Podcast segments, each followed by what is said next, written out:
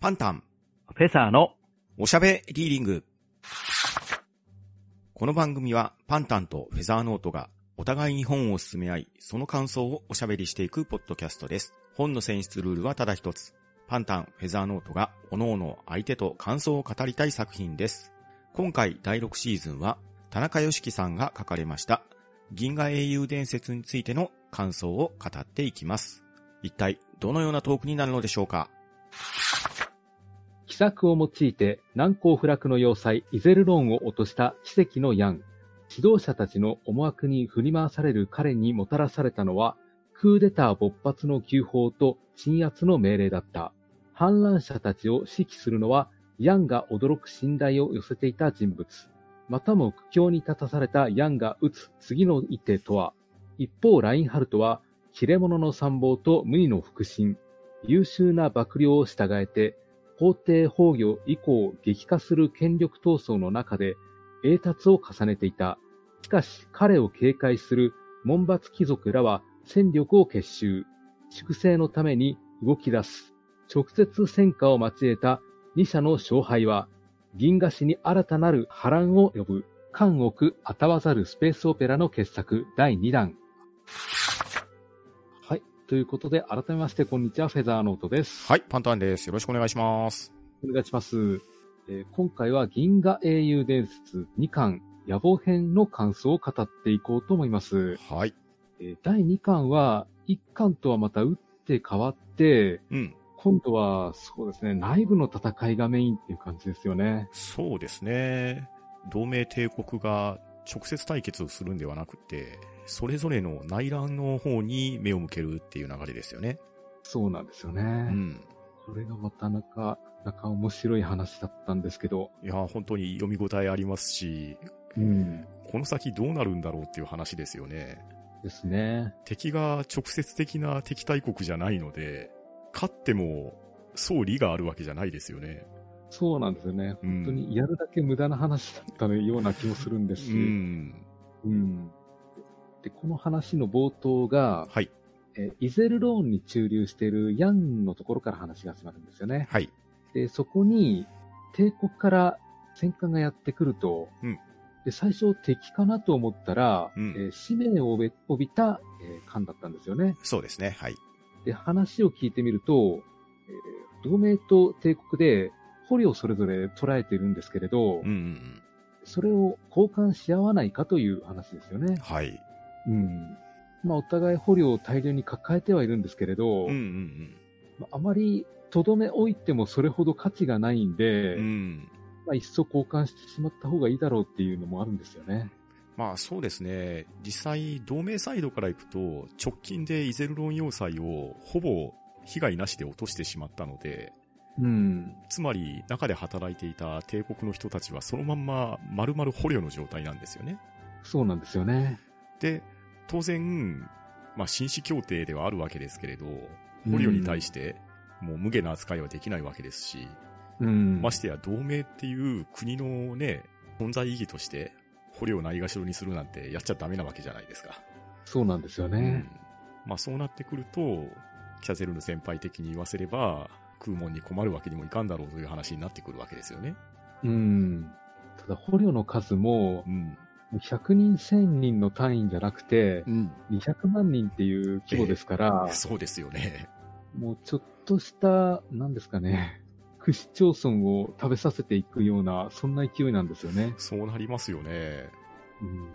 そうなるともうちょっと食いぶちだけでもちょっと大変ですよね。いやー実際、それを預かる身とすると、ねえ、どんだけ財政を圧迫してしまうかっていう話になるわけじゃないですか。うんですよね。ましてや、自国の民なわけでもないですからね。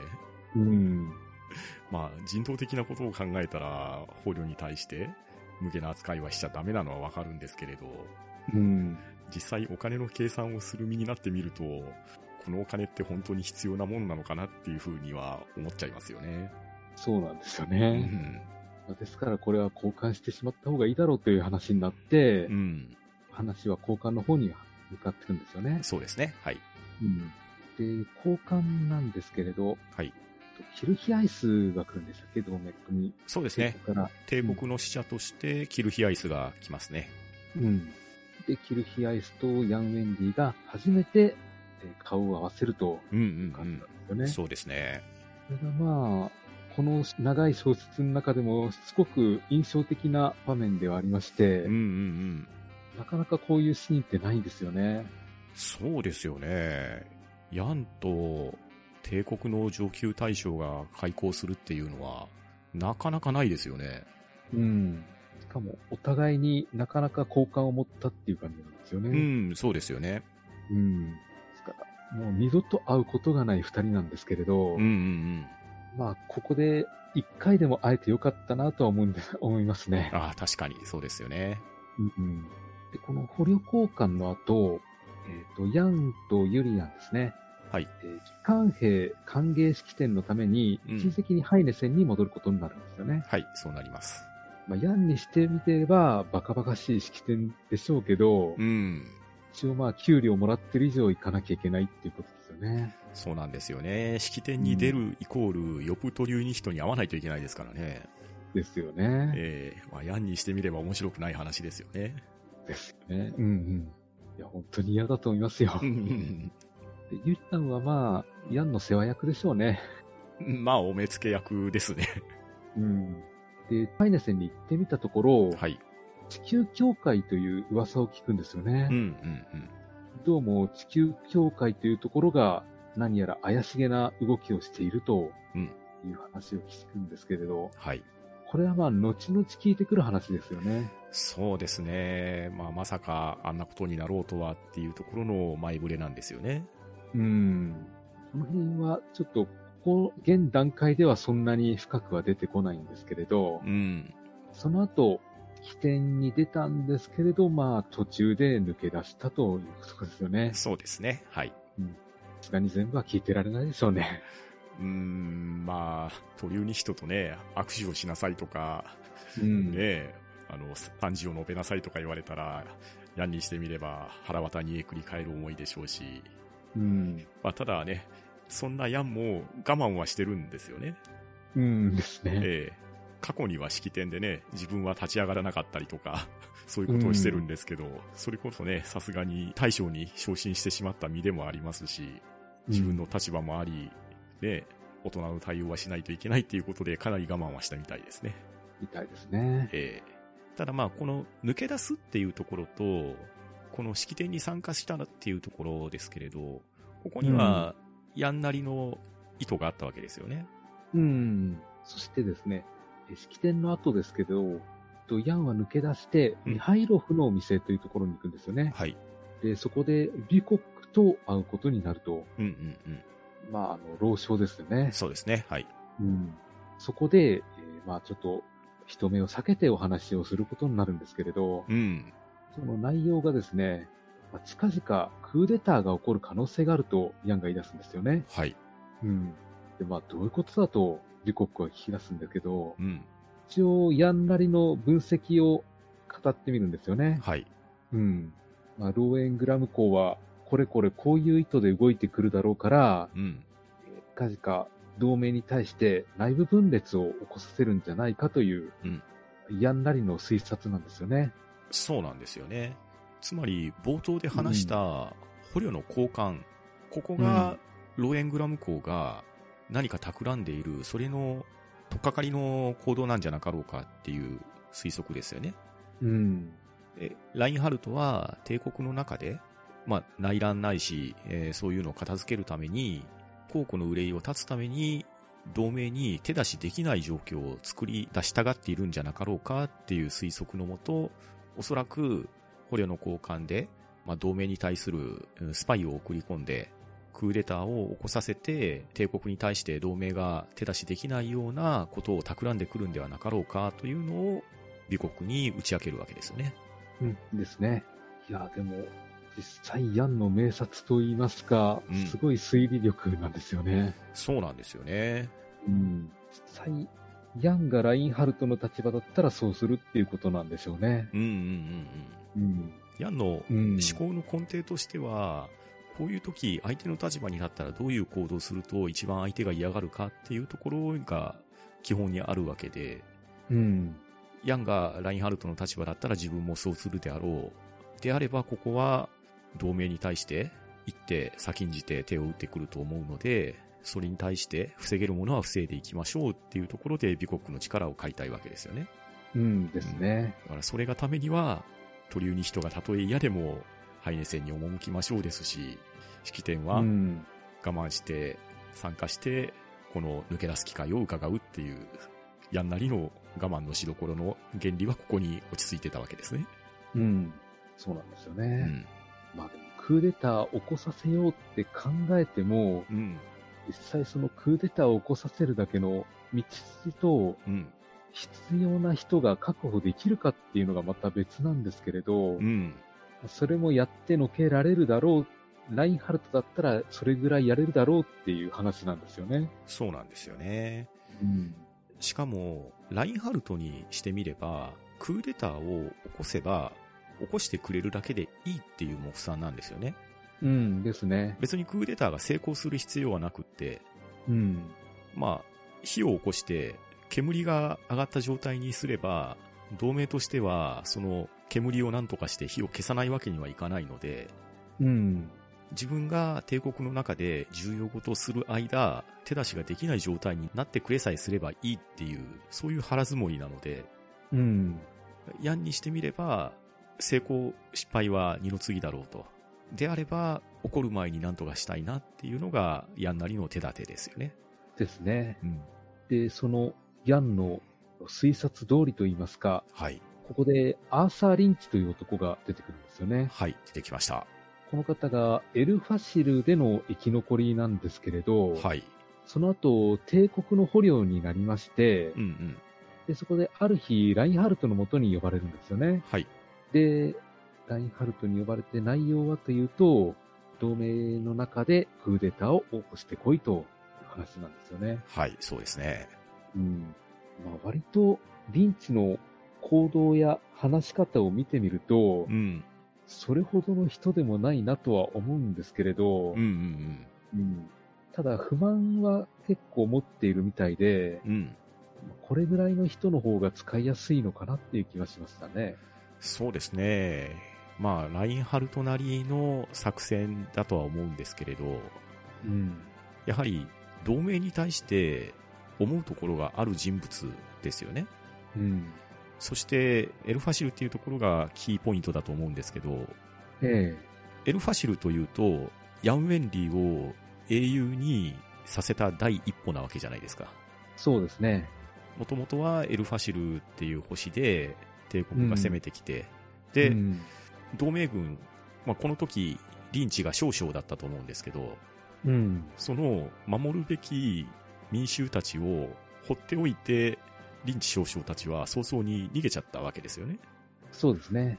で、逃げた結果、敵の目を引いて攻撃をされて捕虜になってしまったっていうのが、リンチ少将の顛末なんですけど、うん。で、その隙にヤンはエルファシルの民を無事逃がすことができたっていうことで英雄になったんですよね。うん。そうですね。ええまあ、なので、リンチ少将にしてみれば、ヤンウェイリーに対して直接的な恨みはないかもしれないですけれど、うん。ただ、帝国のために自分たちは戦ってるつもりでいたんですけど、結果、負けてしまって、捕虜になって、今の生活になっているっていうことで、うん。まあ、同盟に対して思うところはあるんでしょうね。うん。で、その思いをラインハルトにうまく手玉に取られたっていう流れでしょうか。そうですねう。ん。このリンチの消しかけ方がすごいなと思ったんですけれど、うんうんうん。こう厳しい言葉をかけるんですよね。ですね。今のお前に生きる価値があると思ってるのかお前は卑怯者だ。守るべき民間人も、指揮すべき兵も捨てて逃亡した恥知らずだ。誰一人お前を弁護しはしない。そんなになってもまだ命が惜しいか言い捨てるんですよね。うん。まあ、それはラインハルトにね、そりゃこういうことを言われてしまう人ではあるんですけれど、うーん。すごくね、気持ちを魚でする言葉ですよね。ですよね。それを冷淡に言い放って、逆にやる気にさせるっていうところが、まあこれがラインハルトの人心掌握術かなとも思いますが。うん。まあ、そうですね。リンチを部下としては使わないでしょうけど、うん、もう完全に捨て駒ですよね。捨て駒ですよね。ええただ、捨て駒なりにうん、最大の戦果は上げてこいみたいな、そんな感じですよね。ですよね。多分、ラインハルトが嫌うタイプの人物だと思うんですよね。ああ、もう絶対好きになれない人たちを。ですよね。うん。でその結果、リンチはいろいろとまあ人を集めるくだりもあったんですけれど、はい。このままちょっと、えー小説の流れで言いますと、帝国側の動きもいろいろ入ってくるんですけれど、はい。このまま同面の流れを追っていきましょそうですね。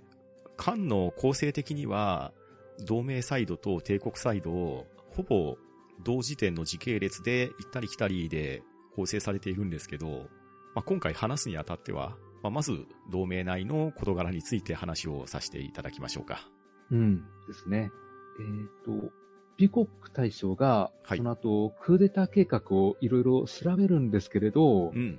なかなか見つけられなかったんですよね。そうですね。ヤンは、ビュコックとユリアンと3人で式典を抜け出して食事をしながら、おそらくクーデターが起こるであろう。その時にこういう手はずをしてくださいっていう策を授けて別れるんですけれど、うん。ビュコック自体も決して無能ではないわけですし、うん。むしろ同盟の中ではなかなかな人からならぬ人なわけじゃないですか。そうですね。ええ、もう相当同盟の中では数少ない優秀な人なわけですけれど、うん。そのビュコックの力をもってしても、クーデターの尻尾はつかめてなかったわけですよね。うん。ですから、今のところ、ヤンの推測に過ぎないのかなっていうところなんですけれど、はい。まあ、そんなある日、えー統合作戦本部長のクブルスリー大将のところに、うんえーフォークがやってくるんですよね。はい。出ましたね。イランコトシーが。お前来たかって思うんえですけど、ですね。うんでクブルスリーが、ほう、君は療養所にいると思っていたがって声かけるんですけれど、はい。読者みんなそう思ってましたよね。うんうん。まあ、まさかここで出てこようとはっていう感じですよね。うん。出てきて大丈夫なのかって思うんですけれど、うん。現役復帰を願いに来たと言い出すんですよね。うんうんクブルスリーも国病を稼げるし、うん読者も、いや、ダメでしょってうん。思うんですよね。うんうんうんうんただ、まあ、ここでフォーク準将が、ちょっと高まっちゃって、うん。うん。いきなり発砲するんですよね。そうなんですよ。うん。で、クブルスリーの右脇腹を貫いてしまったとう。いうんことなんですけれど、はい。まあ、ただのテロリストですよね、こうなると。うん、そうですね。うんいやー、フォークはなんでこんなことをしたんだと思うんですけれど。うん、ままた後から出てくるんですよあ、ね。そうですね。もう、ここも、本当に作戦の範疇だったんでしょうね。うん。いや、にしても嫌なところで嫌な人が出てきたなって感じですね。うん。で、こいつならね、やっちゃうだろうなっていう人選なんですよね。そうなんですよね。えうん。で、あっという間にそのニュースが広まってしまって、えはい。まあ、同盟全域不名誉な事件として広まっちゃったんですよね。そうですね。うん。言ってみれば、病気で療養している部下に、まあ、部下と言ってももうかなり下っ端の部下なわけですけれど、うん。それがいきなりね、統合作戦本部長を銃撃するっていうわけですから、うん。こんなショッキングなニュースはなかなかないですよ。うん。そうですよね。で、結局、ここで軍の要がいなくなるっていうのもまずいんでう、ん。緊急で代役を選ぼうとするんですけれど、はい。まずビコックに声がかかったんですけれど、んビコックはちょっと辞退をしたと。そうですね。まあ、ビュコック自体が同盟軍の宇宙艦隊司令長官をすでに拝命しているので、ここで代理とはいえ統合作戦本部長を受けてしまうと、まあ、同盟の、まあ、パワーバランス的にこれはいかんだろうっていうところで辞退されるんですよね。うん。まあ、権力の独占になりますからね。うんうんということで、ビコックに代わって、えードーソン大将に声がかかったとはい。ことですね。そうですね。ここで、うん。ビコックさんがちょっとぼやいちゃうんですよね。うん。これは自分が受けた方が良かったかもしれないと。うん。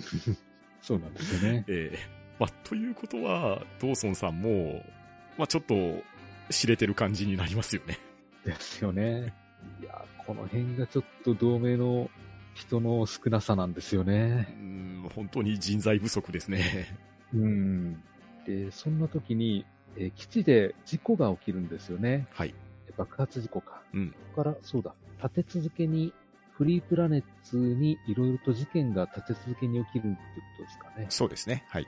えー、惑星ネプティスにおいての軍の一部が武力放棄占拠、惑星カッファーにおいて武力反乱、うん、銀河帝国において大規模な内戦発生、うん。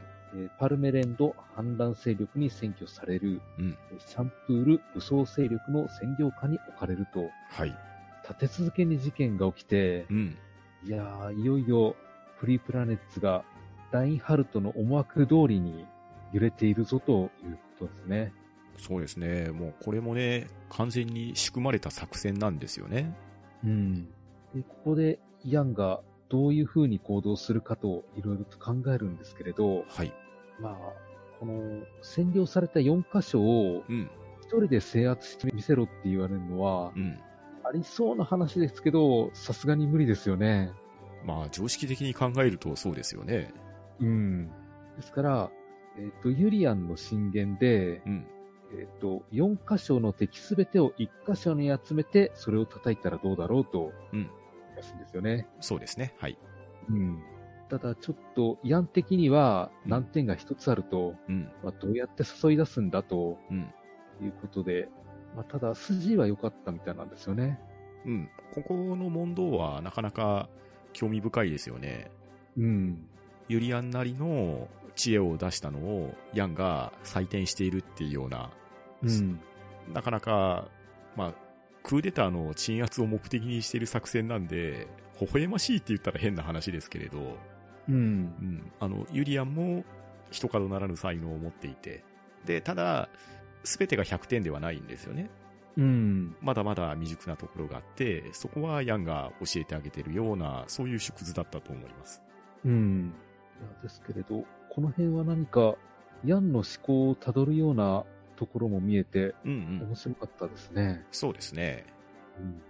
多分、ユリアンの、なんだろう、出した案っていうのは一応100点ではあると思うんですけれど、うんうんうん、ヤンが出す案は、多分150点ぐらいのものを出してくるんですよね。ああ、まあそうですね。確かに。うん大抵の提督だったらこの100点ぐらいの案は出してくるとは思うんですよね。うんうんうん、ヤンがどう動くかなんですけれど、うん、えっ、ー、と、結局4箇所の反乱すべてを平定しろという命令は下るんですけれど、ええ。で、まあ、ここに関して言うとですね、ええ。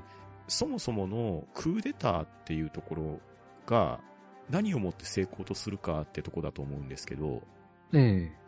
この惑星ネプティス、惑星カッファー、惑星パルメレンド、惑星シャンプール、ここで武力放棄をさせることによって、おそらくイゼルローンとかハイネセンからそこに討伐部隊が出動するであろうと。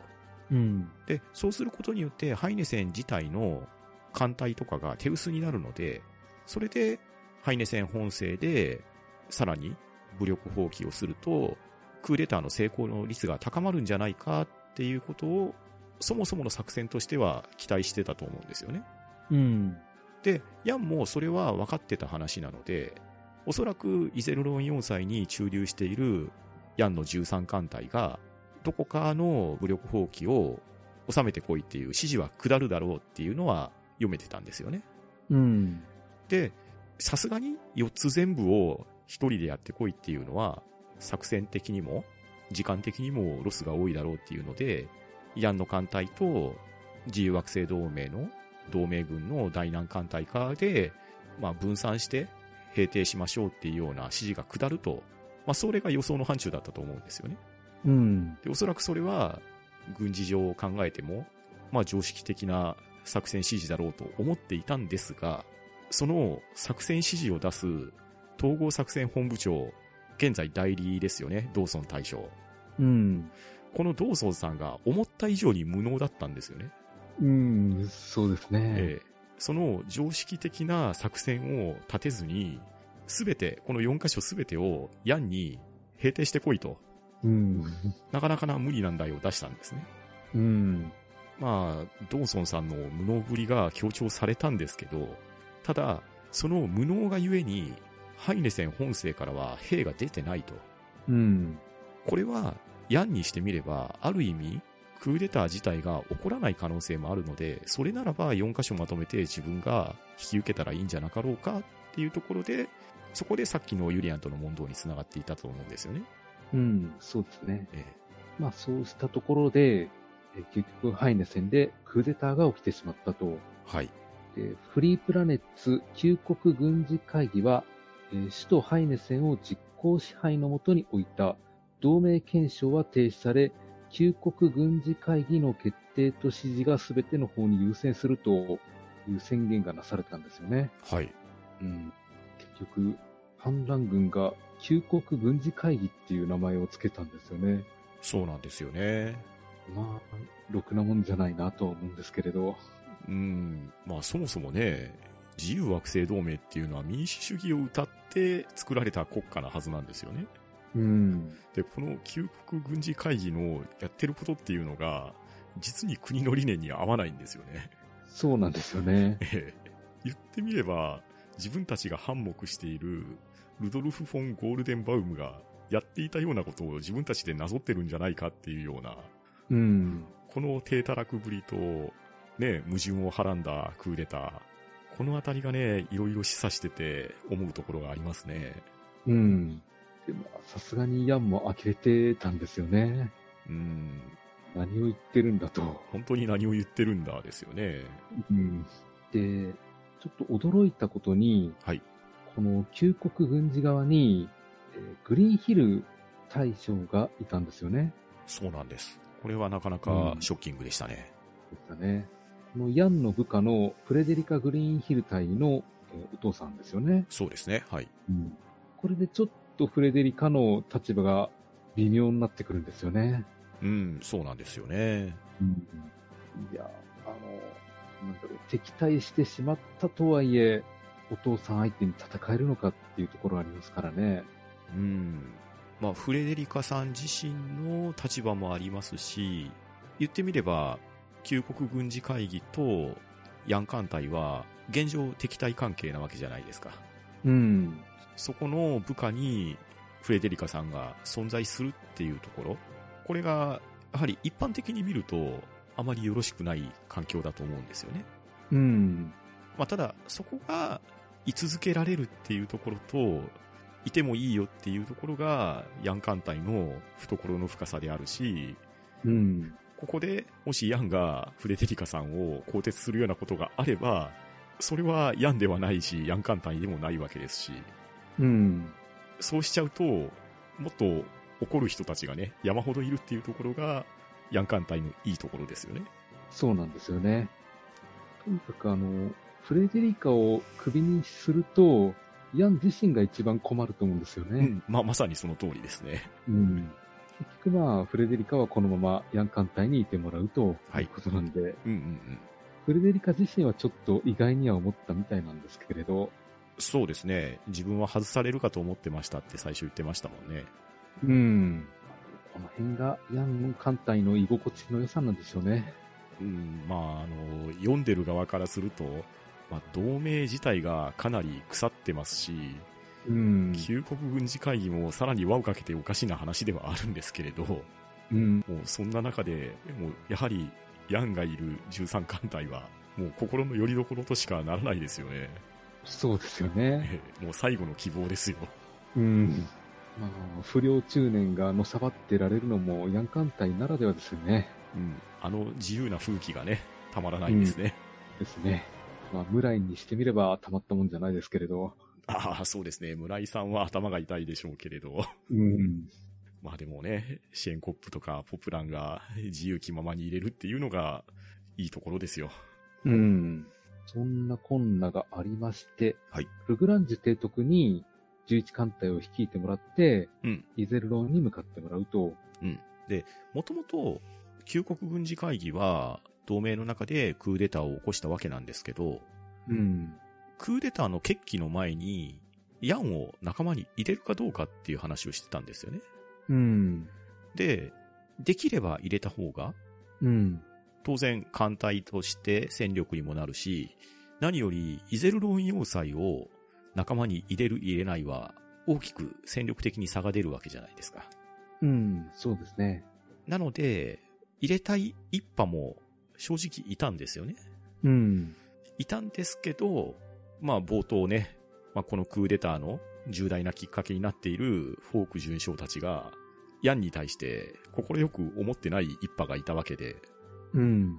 で、あんな奴を仲間に入れる必要はないということで、結局ヤンは味方に入れなかったですし、まあその人となりが嫌いっていうだけじゃなくって、クーデターを起こす日取りに時間的に間に合わないっていうことで、旧国軍事会議はヤンを味方に引き入れるっていうことは諦めてたわけですよね。うん。で、そうなった以上、やはりヤン率いる第13艦隊っていうのは、旧国軍事会議的にも、何とかしておかないといけない戦力なわけですよね。うん。そこで、グリーンヒル大将は、ルグランジュ中将に命じて、第11艦隊を、ヤン艦隊を討伐を目的に派遣したと。そういう流れですね。ですね。で、この時、グリーンヒル大将は、うんフレデリカのことはもう諦めてると言い出すんですよね。そうですね。この辺はちょっと冷たいなと思うんですけれど。まあ、ただね、ドワイト・グリーンヒル大将としては、旧国軍事会議というクーデターを引き受けるにあたって、そこは非常にならないといけないっていう、まあ立場的なものもあったのかなとは思いますが、うん。ですようね。ん、まあ決してグリーンヒルさん自体は悪い人ではないと思うんですよね。うん。完全に担ぎ上げられた、ある意味被害者だとは思うんですけど、うん。た、だ、みこしに上げられた以上は、自分ができることはやらないといけないっていう、まあこのあたりが有能な軍人たる人がゆえの判断ミスなのかなっていう感じはしましたね。うん。ですね。で、そのちょっと前なんですけれど、はい。あの、イゼルロンでユリアンが、うんスパルタニアンの操縦する練習をしてるんですよね。うんうんでおや、これはこのまま軍人になってしまうのかなっていうところなんですけれど、うん。うん。この軍人になることを、ヤン自身もそんなによくは思ってないでしょうね。思ってないですね。ヤンは軍人にはさせたくないっていうことですよね。うん。ただ、ユリアン自身としては、うん。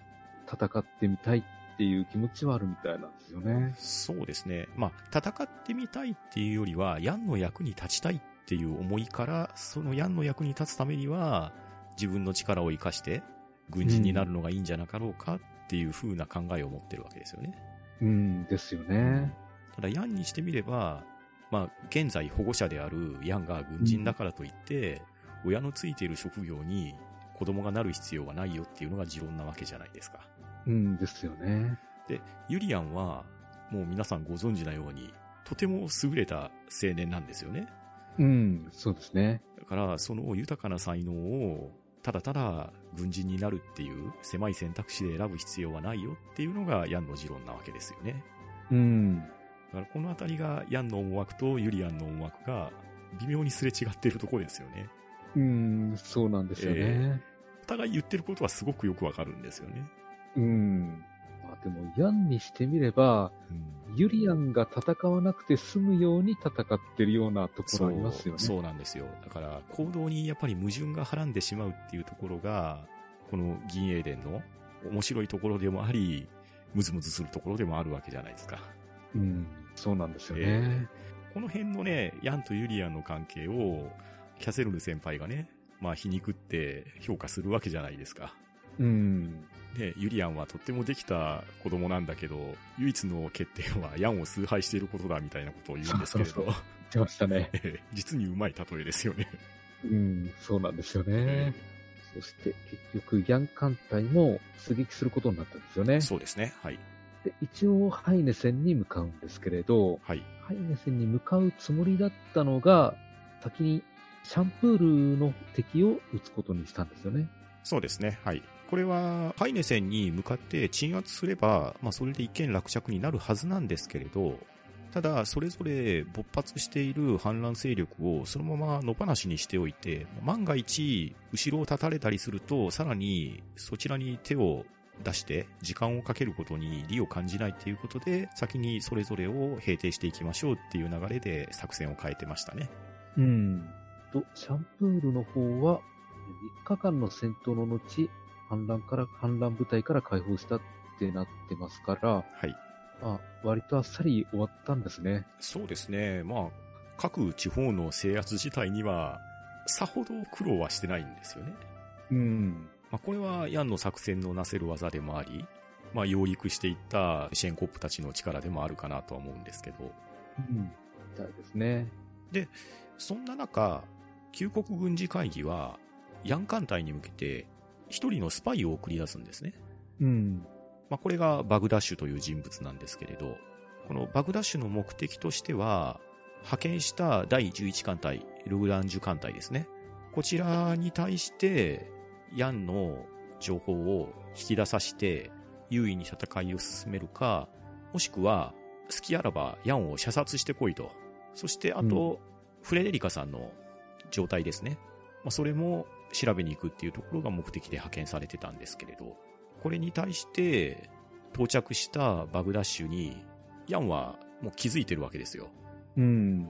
こんな時期にヤン艦隊に逃げてくる奴がいるかっていう話ですよね。そうですね。えうん。ーで、まあ明らかに怪しいですし、おそらく目的も先ほど言ったような目的で来てるんだろうっていうところが分かっているので、バグダッシュが来て、ところで、フレデリカさんはどうしてますかっていう問いに対して、実際は同行してるのに、ここにはいないっていう返事をするんですね。うん。で、そこで作戦から帰ってきたシェーンコップが起点を聞かせて、わざとコーヒーをこぼして、人の目を引いて、ヤンの言動がはぐらかせるように手助けをするんですよね。うん。で、そしてシェーンコップはシャンプールの平定を引き上げてきて、現地で熱烈な歓迎を受けて、ね、女性の方にこうキスマークをつけてもらったりして、いい気分で帰ってきたのに台無しだよみたいな感じで、そのコーヒーをわざとこぼして、その場を退散するっていう、まあ言ってみればね、下手な芝居を打って逃げてきたわけですけれど、うん。そこでフレデリカさんにバグダッシュっていう人物がどんな人なのかっていうのを尋ねたら、その昔、父と一緒に会食をしたりしていたことがあるということで、ドワイト・グリーンヒル大将とバグダッシュの関係性があったっていうのが分かって、もうこれはスパイであることに疑いはないなということで、ここでシェーンコップが一つ策を打つわけですね。うん。で、まあ何をやるかというと、睡眠薬を飲ませると。うん。それでバグダッシュを昏睡させて、そのまま縛り上げてしまったっていうのが顛末ですね。うん。ですねう。ん。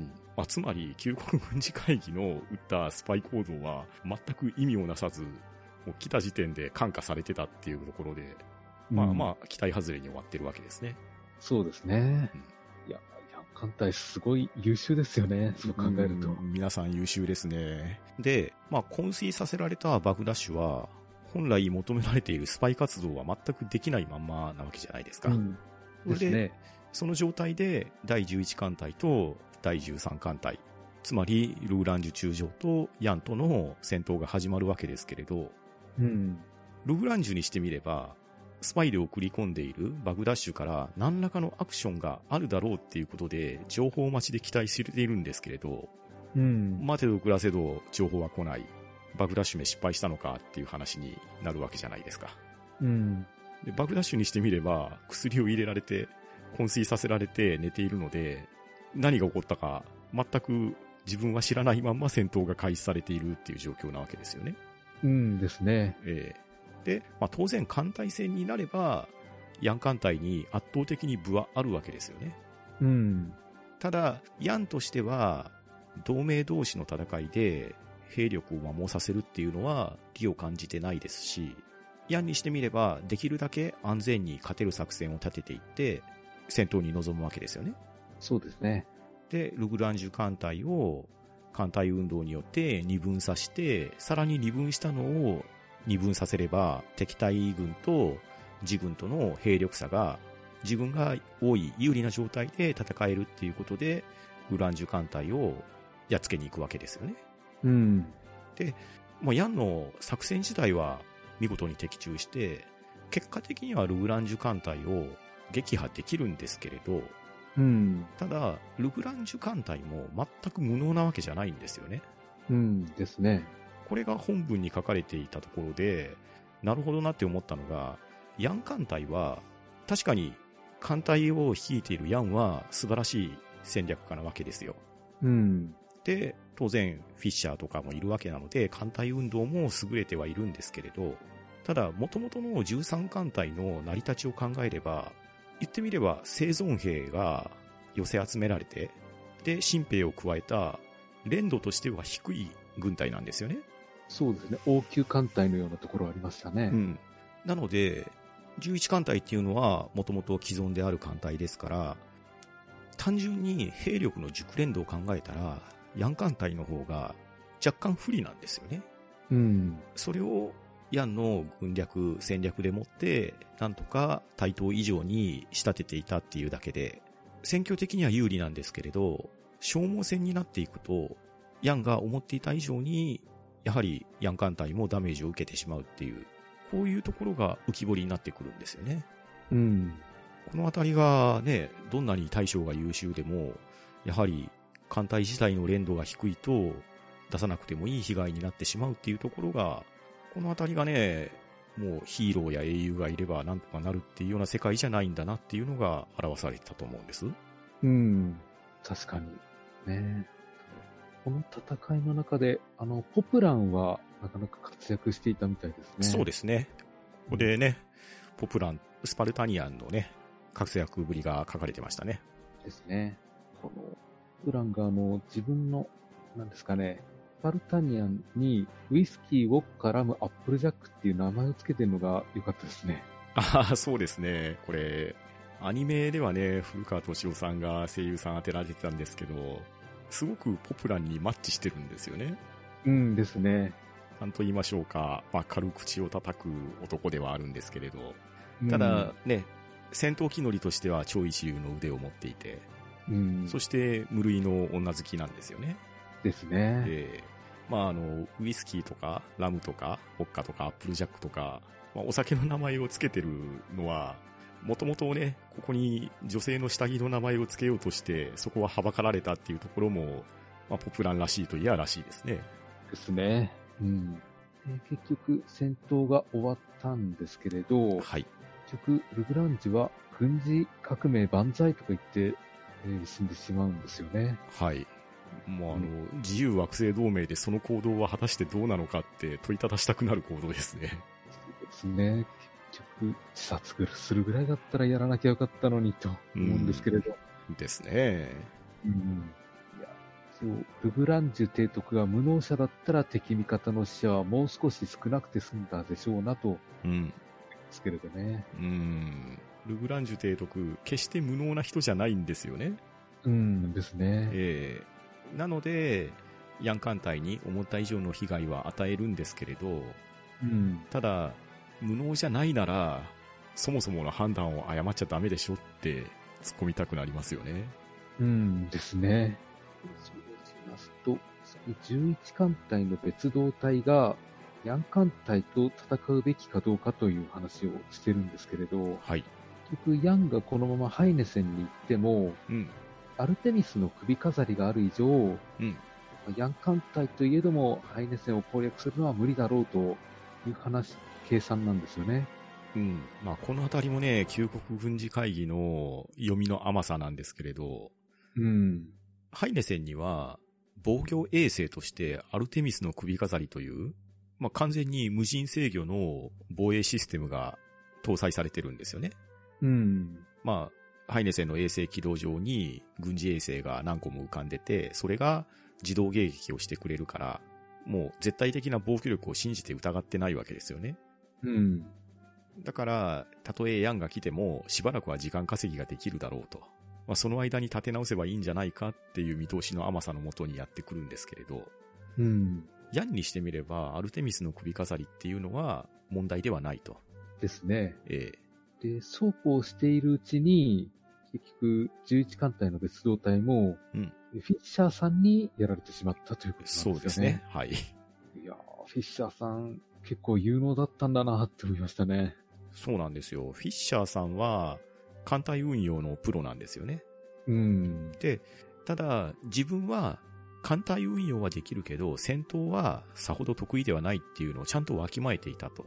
うん。これも本文に書かれていたんですけれど、ただうんその自分の力量をちゃんと分かっているフィッシャーさんが、慎重に慎重にことを進めていって、その間にヤン艦隊の本体が自分に合流するっていうようなところで、11艦隊の別動隊を任すに至るっていう、うん。この自分の力量を正しく知っている人っていうのは、いらんことをしないんですよね。そうですね。うん。まあ、フィッシャーさんの性格上、そんなに自分で手柄を立てようとかっていうような人には、まあ、全然見えないんですけれど、うん。やっぱりできる人はきっちり仕事をちゃんとしますし、待てる時に正しい選択をして、ちゃんと待って戦果につなげれるんだなっていうのが、このあたりが先ほど出てきた、決して無能じゃないって言われたルグランジュ中将とフィッシャーさんの完全に人生の分かれ目ですよね。うん。そうですね。そして一方の、その頃のハイネセンですね。はい。30万人の観客を収容する大スタジアムに市民たちが集合したとはい。いうことなんですけれど、うん。とジェシカ・エドワーズがうん。何やら秩序を回復するためにうん。演説をしてるんですよね。そうですね。はい。うん。さすがにこのままじゃまずいということで、うん。市民たちが立ち上がるべきだと。うんうんうん。ところがその集会が、えっ、と、鎮圧されそうになるんですよね。そうですね。まあ、要は市民の集会なんですけれど、あまりにも多くの人が集まっていて、で、旧国軍事会議としては、何とかして鎮圧させようとするんですよね。うん。で、集まっている人たちは自分たちの権利として集まっているわけですし、そもそも自由惑星同盟自体は民主主義の国なんで、当然言論の自由とかもあるわけじゃないですか。うん。で、今、クーデターが起こされて、しかもそれが本当に意義があるクーデターなのか、そして社会システムが非常に困窮している状況なんですよね、自由惑星同盟自体が。うん。まあ、このクーデターに先立って、とある事故とかがあったんですけれど、そのミサイル基地で起こった事故で、その事故の原因を調べると、そこに働いていた人員はほとんどが10代の子供たちだったっていうような、社会構造がかなり歪んできてるんですよね。そうですね。で、それをなんとか話し合いを持ちましょうっていうところで、まあこれをね、ヤンの知り合いであるジェシカ・エドワーズが先頭に立ってそれを行うんですけれど、旧国軍事会議はそれを武力を持って制圧しようとするんですよね。うん。で、そうすると、スタジアムに集まってた人たちも、当然緊張感高まるわけじゃないですか。うん。もう言ってみれば、一触即発の状況になってるんですけれど、うん。そこで、旧国軍事会議の軍の人たちが、その集まった民衆に対して、武力を働いちゃうんですよね。うん。武力というか、ただの暴力ですね。その暴力に対して高まっていた緊張の糸が切れてしまうと、もう悲劇しか起こらないですよね。ですよね。えで結局その暴力を止めようとしたジェシカなんですけれどえ、うん。その兵士によって殴られたと。うん。何回も何回も殴りつけられて、ジェシカは倒れてしまったんですよね。そうですね、はい。さらに、無力化ガスというガス弾がスタジアムにどんどんどんどん撃ち込まれて、うん。ガス自体はあの殺傷能力はないんですけれど、うん。まあガス弾の直撃を受けて死ぬ人も出たと、ですね、はい。ひどい惨状になるんですよね。うーん、もう本当にとんでもない事件ですよね。うん。まあ、ただこの民衆の集会に対する武力鎮圧っていうところの、こう、生産さとか悲惨さっていうのは、実際の我々の今現在生活している我々の世界でも、海外でも起こってたりするじゃないですか。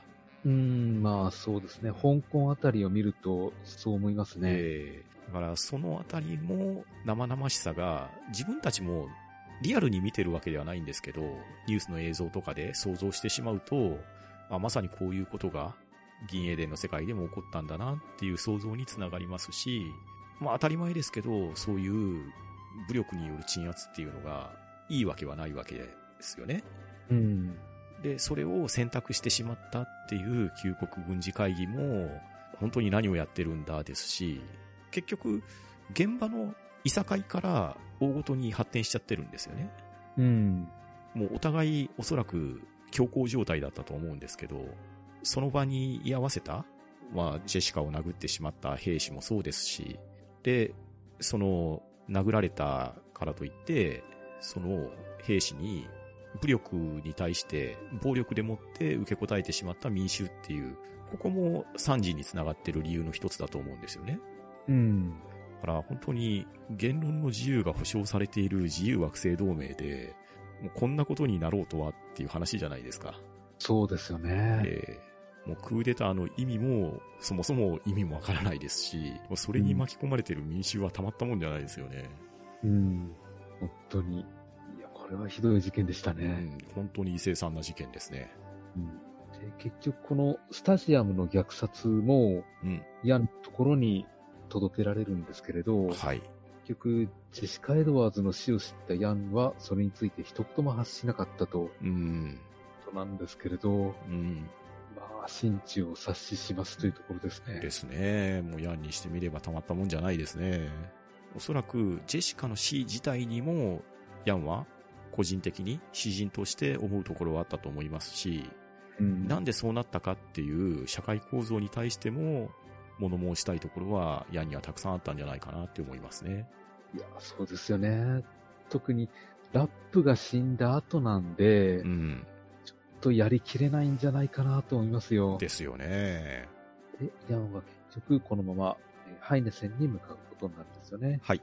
でも、この頃になってくると、旧国軍事会議内でも、本当にこのままで大丈夫なのかっていう空気になってるわけじゃないですか。そうですよね。ええうん。まあ、ほぼ失敗が目に見えてるような状況なんですよね。うん。ただそれでも、アルテミスの首飾りがある限りはなんとかっていう、もう全く根拠のない引き伸ばし作業に入ってるわけですよ。うん。そこで、頼みの綱のアルテミスの首飾りなんですけれど、うん。これがですね、旧国軍事会議的には頼みの綱なのに、ヤンにしてみれば、全く意に介さないものなんですよね。うんですね。で、ヤンは、このアルテミスの首飾りを無力化するにあたって、なかなか皮肉な作戦を取るんですね。うん。で、もともと惑星ハイネセンっていうのは、アーレハイネセンという自由惑星同盟の建国の主ですよね。うん。その人が帝国の圧政から逃げるために帝国を離脱して旅立って新たな居住の地を探していったっていうのがフリープラネッツの建国の層になるわけなんですけど、その時に用いたのがドライアイスを使った宇宙船を建造して移住先を探しに旅立ったっていうのが、まあ、ハイネセンの逸話なわけじゃないですか。うん、そうですね。ええで、その氷を使った宇宙船っていうところですね。ここを模倣して、アルテミスの首飾りに、巨大な氷の塊を亜高速まで加速すると、質量が恐ろしい倍率になるんですね。うんですね。で、それを直撃させて、アルテミスの首飾りを破壊するっていう作戦を実行するんですね。うん。このあたりが実に皮肉なわけですし、ヤンもそこをある程度分かって実行してるっていうところが、なんとも言い難いところですね。そうですね。うん、で、この作戦を実行するにあたって、アルテミスの首飾りって全部で12個配備されていて、で、それを破壊すれば、もうハイネセンは丸裸になってしまうわけですよね。うん。で、その作戦を立案した時に、シェーンコップあたりが、本当に全部壊していいんですか？っていうように、一度聞くんですけど、ヤンは構わない全部壊せって言って、アルテミスの首飾りを全部壊してしまうわけですわ。うん。はいはい。うん。まあ、このあたりが後々にも関わってくるようなエピソードにはなるんですが、うん。まあ、結局、自分の母性だけが残っていれば、他はどうなってもいいような考えに陥ってしまうようなものをより塩にするんであれば、こんなものはない方がいいっていうのがヤンの持論で、でその持論のもとにアルテミスの首飾りは前期撃墜されると。うん。そういう顛末ですね。なるほど。そうですね。ヤンとしてはもともと、アルテミス自体が気に食わなかったみたいなんですよね。うんですね。うん。ですからまあ、いい機会だから壊してしまおうと、うん。多分、そうですね。あの、スタジアムの虐殺に対する怒りみたいなものがあったんでしょうね。ああ、もうゼロとは言えないでしょうん。う。うん。まあそもそもそういう考えに至ってしまう元凶を足り得るものであれば、うん。なくしてしまった方がいいだろうっていうのは、これは大いに頷ける意見ですね。で結局、アルテミスの首飾りがなくなってしまった以上、もう大手な状態なんですよね。うん。もう完全にチェックメイトですね。もう旧国軍事会議に打つ手はないわけですよ。ですよね。うん。あとはもうどう決着をつけるかだけなんですけれど、はい。えっ、と、まずグリーンヒル大将なんですけれど、はい。自殺してしまったみたいなんですよね。そうですね。その、グリーンヒル大将が自殺という方が流れてきて、そしてフレデリカさんは、数時間だけ時間をくださいって言うんですよね。うん。で、数時間だけ自分の時間を取って、すぐに前線に復帰するんですよね。うん。このあたりがフレデリコさんの気丈さですよね。うん。そして、えっ、と、この事件の首謀者たる、あの、リンチですね、アーサー・リンチさん。はい。この人が結局どうなったかっていうと、最終的に少々おかしくなってしまったようなところありまして、うん。うん。まあなんでしょうね、アル中のような状態になったんですよね。まあ、もともとね、帝国にいる時点でも割とそういう風にはなってますよね。うん。で、先ほどグリーンヒルは自殺したと言ったんですけれど、はい。本当のところはうん。血が撃ったみたいなんですよね。うん。本当のところを言うと、自殺という方を旧国軍事会議的には流したんですけれど、うん。真実はそうではなくって、額を撃ち抜かれてるんですよね。うん。で、これはなんでそうなったかっていうところがあるわけなんですけれど、うん。もうアルテミスの首飾りを撃墜してしまって、ヤン艦隊としては、もうハイネセンに着陸すればいいだけの話なんですよね。うん。そうするとクーデター自体は鎮圧できるんですけれど、ただ、そもそもこのクーデターは、ヤンは一番最初に、これはラインハルトの計略によるものだっていうのを感化してたわけですよね。そうですね。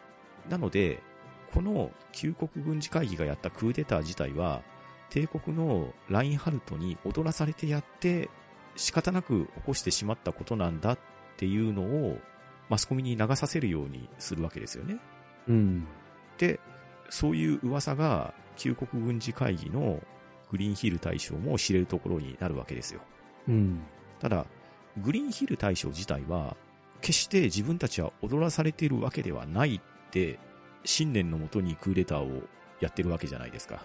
そうですね。うん。なので、ヤンに対して、そこまで自分たちを貶めるような策を用いるとは、ヤンも落ちたものだなっていうような判断をするんですけど、そこで、リンチが告白するんですね。実はヤンが言う通りなんだよと。うん。それを言われてしまうと、もうグリーンヒル大将は、本当に自分たちが自由惑星同盟を救うために立ち上がったクーデターと思ってたものが、いきなりはしごを外されてる状態になっちゃったわけですよね。うん。それを認めるわけにもいかないし、それを公表するわけにもいかないと。それで、これは絶対に漏らすなっていうところと、そもそもの情報の出所、帝国からの差し金であるリンチは、自分の手で始末をつけねばいかないということで、射殺するんですが、その際に反撃にあって、グリーンヒル大将も命を落としたっていうのが、ことの顛末だったんですよね。うん。こうして、同盟側のクーデター事件はほぼ終わったんですけれど、うん。それにしても、ジェシカの死は痛かったですね。うん、ジェシカの死もそうですし、グリーンヒル大将も、なんで命を落とさなければいけなかったのかっていう話になってしまいますし、うん。まあ冒頭にも申したように、内乱の解決をしたところで、一戦の価値もないんですよね。そうなんですよね。もうただただ国が疲弊しただけですし、しかもそれが敵型であるラインハルトの計略だったっていうことになると、もう本当にラインハルトの手のひらの中で遊ばれていただけっていう話じゃないですか。うん。もうこれは、騙される自由惑星同盟も情けないですし、それが分かってた上で対処しなければならなかったっていうヤンも、思いは複雑だったと思うんですよね。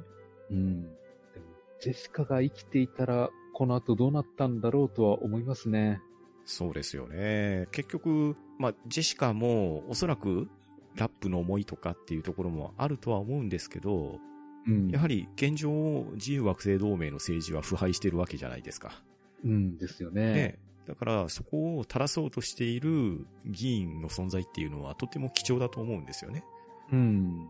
その人が志半ばに亡くなってしまう。しかも、亡くなった原因っていうのが、クーデターによって抑圧された人たちの集まりの中での惨劇だったわけで、まあ必要な人物が、何、あーえっ、と、必要な人物が、その、なんでしょうね。自分がやるべきことがなせないまま亡くなってしまうっていう、このやるせなさと社会構造の歪みっていうのが、うん。もう本当に読んでて苦しくなるような自由惑星同盟の疲弊具合ですよね。うん、そうなんですよね。さて、といったところで、じゃあそろそろ帝国の方に話を移してみましょうか。そうですね。結局、帝国での出来事を続かなく進ませるための工作によって、自由惑星同盟が内乱を起こさされて、それの収束にバタバタさせられてしまったっていうのが、ここまでのお話ですね。そうですね。はい。では、その元凶になった帝国側の話をしていきましょうか。ね帝国側では、エルウィン・ヨーゼフ2世が新たに帝位につくんですけれど、はい。ただこのエルウィン自体がまだ5歳なんですよね。そうなんですよね。うん。で、これを快く思っていない人たちがいるわけでして、うんうんうん。その急先鋒として貴族が2人いますね。はい。ブラウン・シュバイク公オットーと、はい。あとリッテンハイム公ウィルヘルム。はい。この2人が、えちょっと皇帝には変わっていただきたいということで、うん。連合を作るんですよね。そうですね。はい。で一方、この皇帝エルウィンには、うんえリヒテンラーデ公クラウスと、あと、ローエングラム公ラインハルトですね。はい。この二人がついて、えー一応皇帝をお守りするという、そういう図式ですね。そうですね。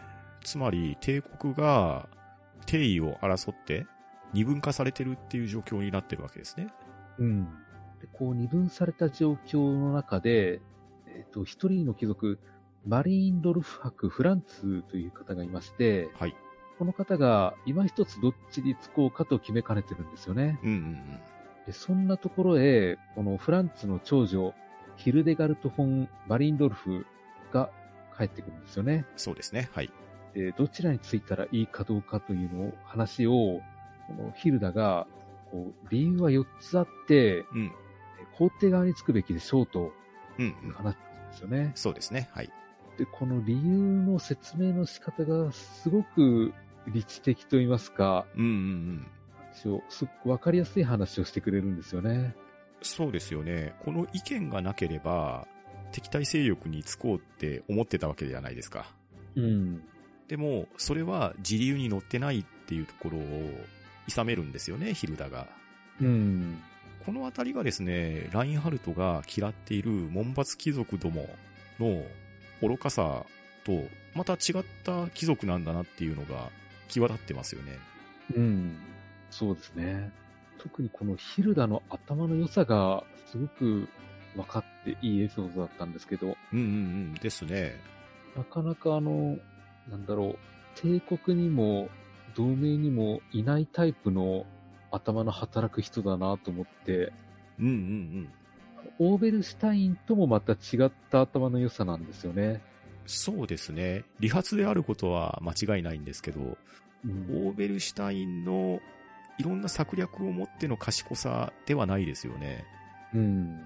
まあ、ヒルダのキャラクターっていうのもあるんだと思うんですけれど、なんと言いましょうか、あの、性善説にのっとってる人っていう感じですかね。そうですね。いろんな意味でいい人っていうのが前提にあって、さらに賢さが加わってるっていうところでしょうか？うん。確かに。もうなんと言いましょうかね。もう、ほとんどの出演者が男性陣で固められているこの銀英伝において、うん。この女性であるヒルダの理髪さ聡明さっていうのは際立ってますよね。そうなんですよね。で、このフランツが皇帝派につくにあたって、うん。何かこう、なんでしょうね、人質と言いますか、担保をするものが必要なんじゃないかということで、うん。でヒルダが自分で行きますということを言い出すんですよね。そうですね。これは父親としてはびっくりしますよね。そうなんですよね。それだけはやめてほしいって言ってたと思うんですけど、ただ、うんヒルダはそこもね、ちゃんと父親を説得して自らラインハルトの元に行くんですよね。うん、そうですね。この行動もまたヒルダの株を上げてますよね。うん。で、えーラインハルトとヒルダは出会うわけなんですけれど、はい。まあ、後々の展開を考えると、実に運命的な出会いだったんですよね。そうですねうん。そして、ラインハルトもヒルダの才能っていうのを確実に認めてますもんね。そうなんですよね。今までの貴族への見方を改める必要があるって言わしめてますからね。うん。ヒルダに対してはちゃんと敬意を払ってるんですよね。そうですね。ちゃんとヒルダの意見を意見として受け止めてますし、うん。またこの密約と言っていいですけれど、このマリンドルフ家とラインハルトの締結ですね。うん。ラインハルトにしてみれば、実際ラインハルトはすごい人物ですし、実際皇帝も抱えてますし、この帝国の中の二分した勢力からいくと正統派に値すると思うんですよ。うん、そうですね。ただ、敵対するリップシュタット連合の方が、いわゆる旧体然とした門閥貴族の勢力が固まってるので、単純に勢力差からいくとラインハルトの方が不利なんですよね。うん。そんな中、数少ない貴族から自分に力を貸すっていう申し出をしてくれたマリンドルフ家っていうのは貴重な存在なわけですよね。うん。うん。で、そこで、まあ、ヒルダも交換条件を出すわけですよ。自分はラインハルトに組みします。なので、マリンドルフ家を保証する担保をくださいっていう風に、まあ、ここはズケズケと要求するんですよね。うんですね。で、要求して、ラインハルトはラインハルトで、じゃあ、この後、あなたの家みたいに、次から次へと、ラインハルトに協力する貴族が出てきた時に、同様の施しを保証しないといけないのかっていう問いかけをヒルダにすると、ヒルダはそこは、はっきり言うんですよね。それはする必要はないですよと。うん。自分のところが担保してくれて、あとはラインハルト様にお任せしますっていう、この辺のサバサバ感が、ラインハルトも好感持ったんでしょうね。ですね。ですから、すごく参謀として置いときたいタイプですよね。うんですね。あの、すごく交渉事なんで言いにくいと思うんですけど、それをスパッと言って、それが嫌味に取られないっていうのは、いやー、これは銀英伝の中ではなかなか得難い人ですよ。うん、本当に。もう裏がある人は山ほどいますからね。ああ、確かに、そうですね。えうん一方のリップシュタット連合なんですけれえど、はい。ま、名士をオットーに据えまして、うん。いざ戦うにあたって、はい。もう誰を総司令に据えようかという話なんですよね。そうですね。はい。で一応、メルカッツがいいんじゃないかと、テラハの矢を立ててみるんですけれど、うんうんうん。一旦断るんですよね、メルカッツは。はい。メルカッツもね、ここで自分が最高指揮官になっても、利はないだろうって、まあメルカッツほどの人物であれば、それは思いますよね。そうですよね。えうん。まあ、どう考えても百害あって一理なしの戦いですから、えうん、もう冷静に考えて、いかにリップしたと貴族連合の方が、現状の賛成派が多数だったとしても、常識的に考えて、皇帝要するラインハルトの方に、利があるのは明白じゃないですか。うん、そうなんですよね。ええそりゃ、それを相手にしないといけない最高指揮官っていうのは、まあ、誰がどう考えても辞退はするでしょう。うん。うんまあ、貧乏くじですからうね。んですね。うん。ただ、再三頼まれて、結局メルカッツが総司令を引き受けるんですけれど、はい。まあ、引き受けるにあたって、じゃあ分かったと。うん戦いにおいては、すべて私の指揮に従ってくれという、うんそういう状況ではつけるんですよね。そうですね。もうそれが、もう最低限譲れないとこですよね。うん。で、どう戦うについてなんですけれど、まずシュトライト准将というのが、うん。こう出現してきて、はい。戦いを回避すべきじゃないかと言い出すんです。そうですね。はい。まあ、至極真っ当だとは思います。うん。間違いなくそちらが真っ当でしょう。やることは卑怯かもしれないですけど、それで型がつくんならっていう話ですよね。そうですよね。ただ、この策は退けられてしまうんですよね。残念ながら。うん。あのーこれは完全に悪い意味で貴族が貴族らしい物言いをしちゃったんですよね。うん。それは卑怯者のやることだと。うん。まあ、どの口がそれを言ってるんだって話にはなるんですけど、ですよね。ええもうさんざっぱらね、ひどいことをしている貴族の人たちじゃないですか。そうですね。ええ今更卑怯も何もないだろうと思うんですけれど、うんなぜかそこは騎士道精神が優先されちゃうんですよね。そうなんですよね。で次にですね、えーフェルナー大佐というのが、はい。テロを仕掛けたらどうかということを言い出すんですよね。はい。うん。これもうまくいかなかったんですよね。そうなんですよね。いや、だからこの辺でもう、リップシュタットも先はないなって思うんですけれど、うん、もう、どう考えても先はないんですよね。うん完全に破滅に向かって、ただただ歩みを進めてるだけなんですけれど、うんただ残念ながら本人たちは勝つ気満々なんですよね。そうなんですよね、不思議と。えー、この根拠のない自信はどっから出てくるのかって話ですよね。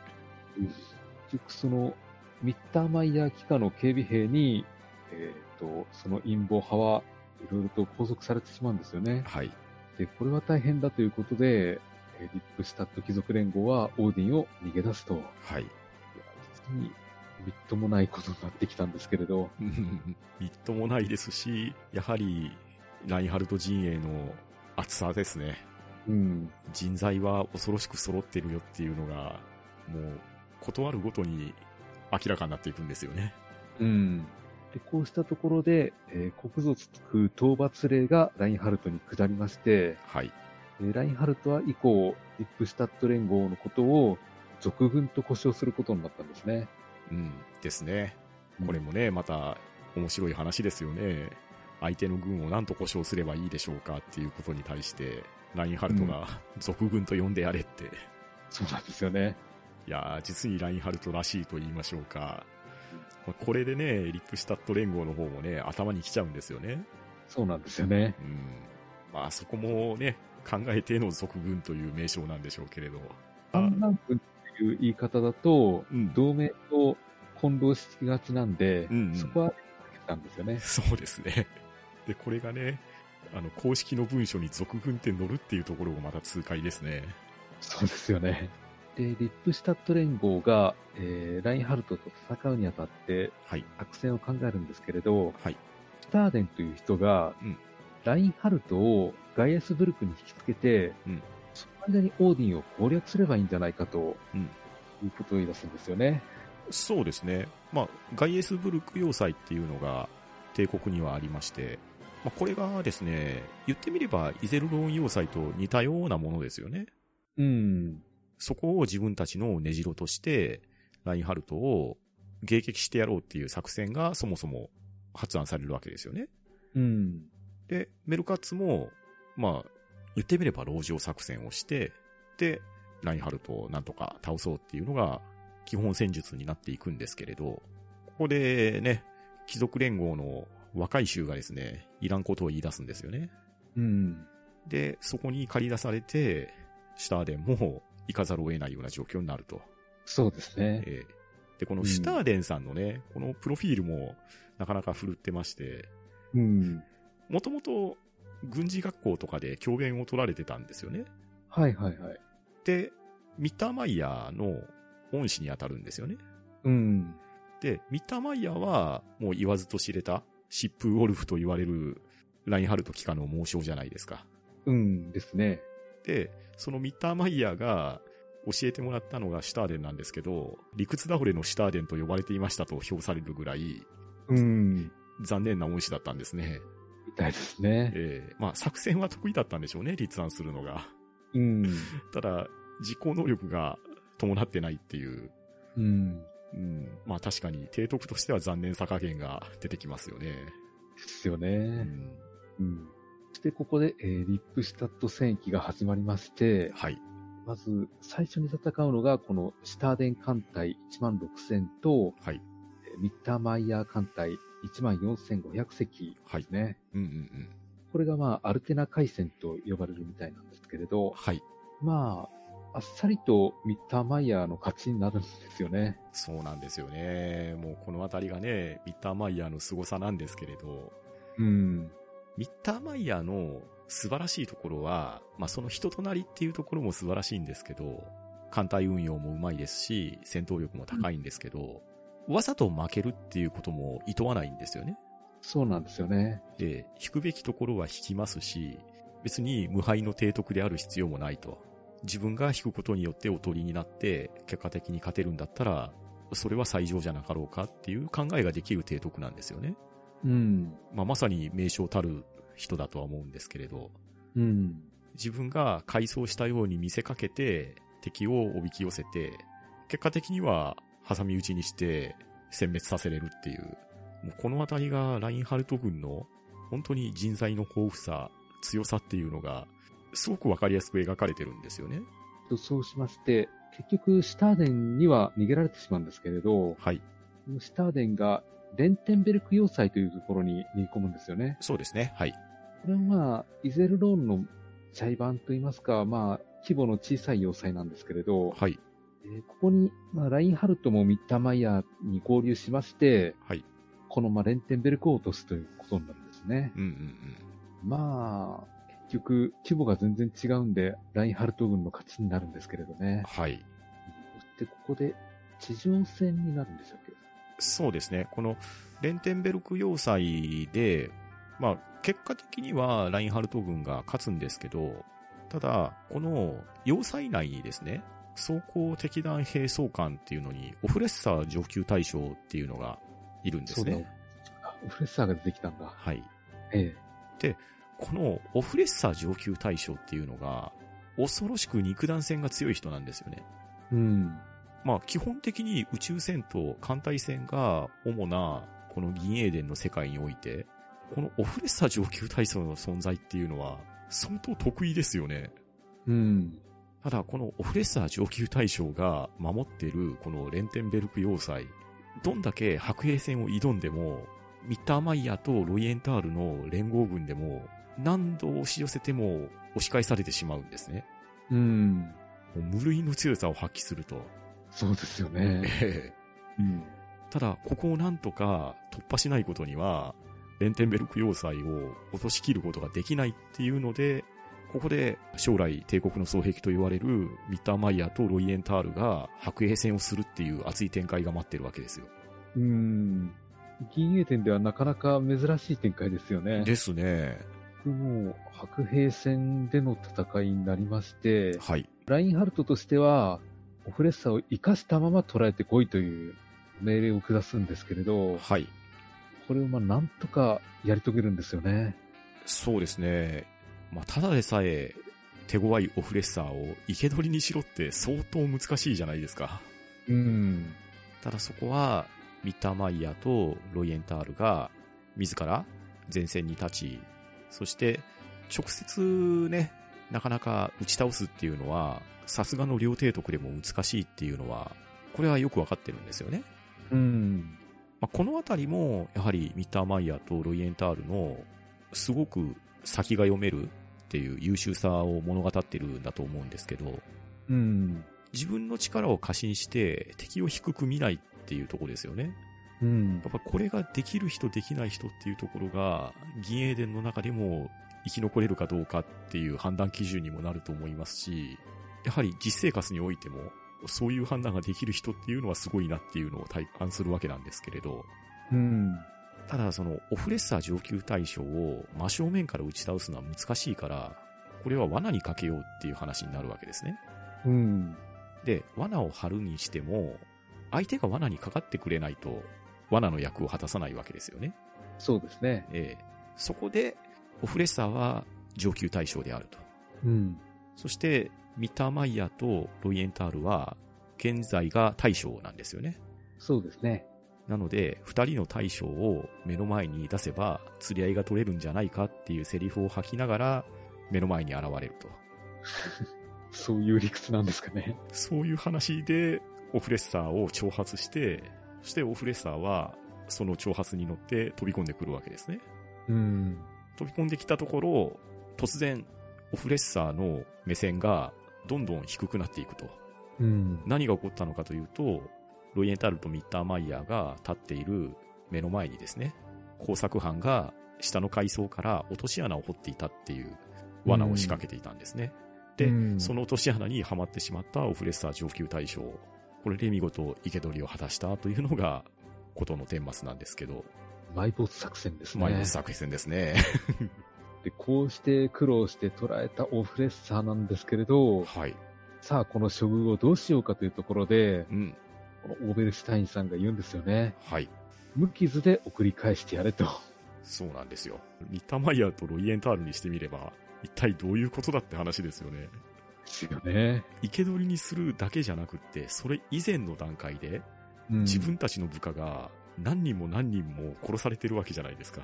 そうなんですよね。えうんそれを無傷で送り返せとは一体どういうことだと。うん。ただ、オーウェルシュタインは有効活用すると言い切るんですね。そうなんですよね。え要は貴族たちの猜疑心の強さを、なんだろう、計算してのことなんですけれどえ、うん。オフレッサーが無傷で帰ってきたら、うん。その貴族たちがどう思うかっていうところをうまく使いたいみたいなんですよね。そうですね。もう本当に逆手に取った作戦をオーベルシュタインは実行するんですね。うん。ですね。うん。で、何をしたかというと、捕虜になったのはオフレッサーだけじゃないんですよね。うん。当。然、オフレッサーの部下たちも同様に捕虜になってたわけなんですけど、この捕虜になった部下16名を処刑するんですね。うん。で、この処刑したことをリップシュタット連合にも通達するわけですよ。うん。そこにオフレッサー自身は全く無傷で帰還させるんですね。うんですね。うん。そうすると、貴族連合にしてみれば、なんで部下は公開処刑されてるのに、お前だけ無傷で戻ってこれるんだ。お前はスパイに違いないっていう、実際はそうじゃないんですけど、あらぬ疑念によって、オフレッサー上級大将を自分たちに背いてるとして、英雄としては扱わないと。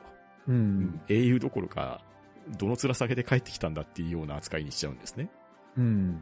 で、オフレッサーにしてみれば、自分はそんなつもりは全くないし、で、オフレッサー自身は部下が処刑されたことを知らされてなかったんですよね。うんですね。で、それで初めてはめられたとなって、オフレッサーは逆上するわけなんですけれど、貴族連合内に処刑されてしまうと。うん。もうこれは本当にオーベルシュタインの思った通りにことが運んだ感じですね。いや、オフレッサーも怖かったですけど、オーベルシュタインも怖いですよね。ですね。オーベルシュタイン自身はね、全く何も手も動かしてないんですけどね。うん。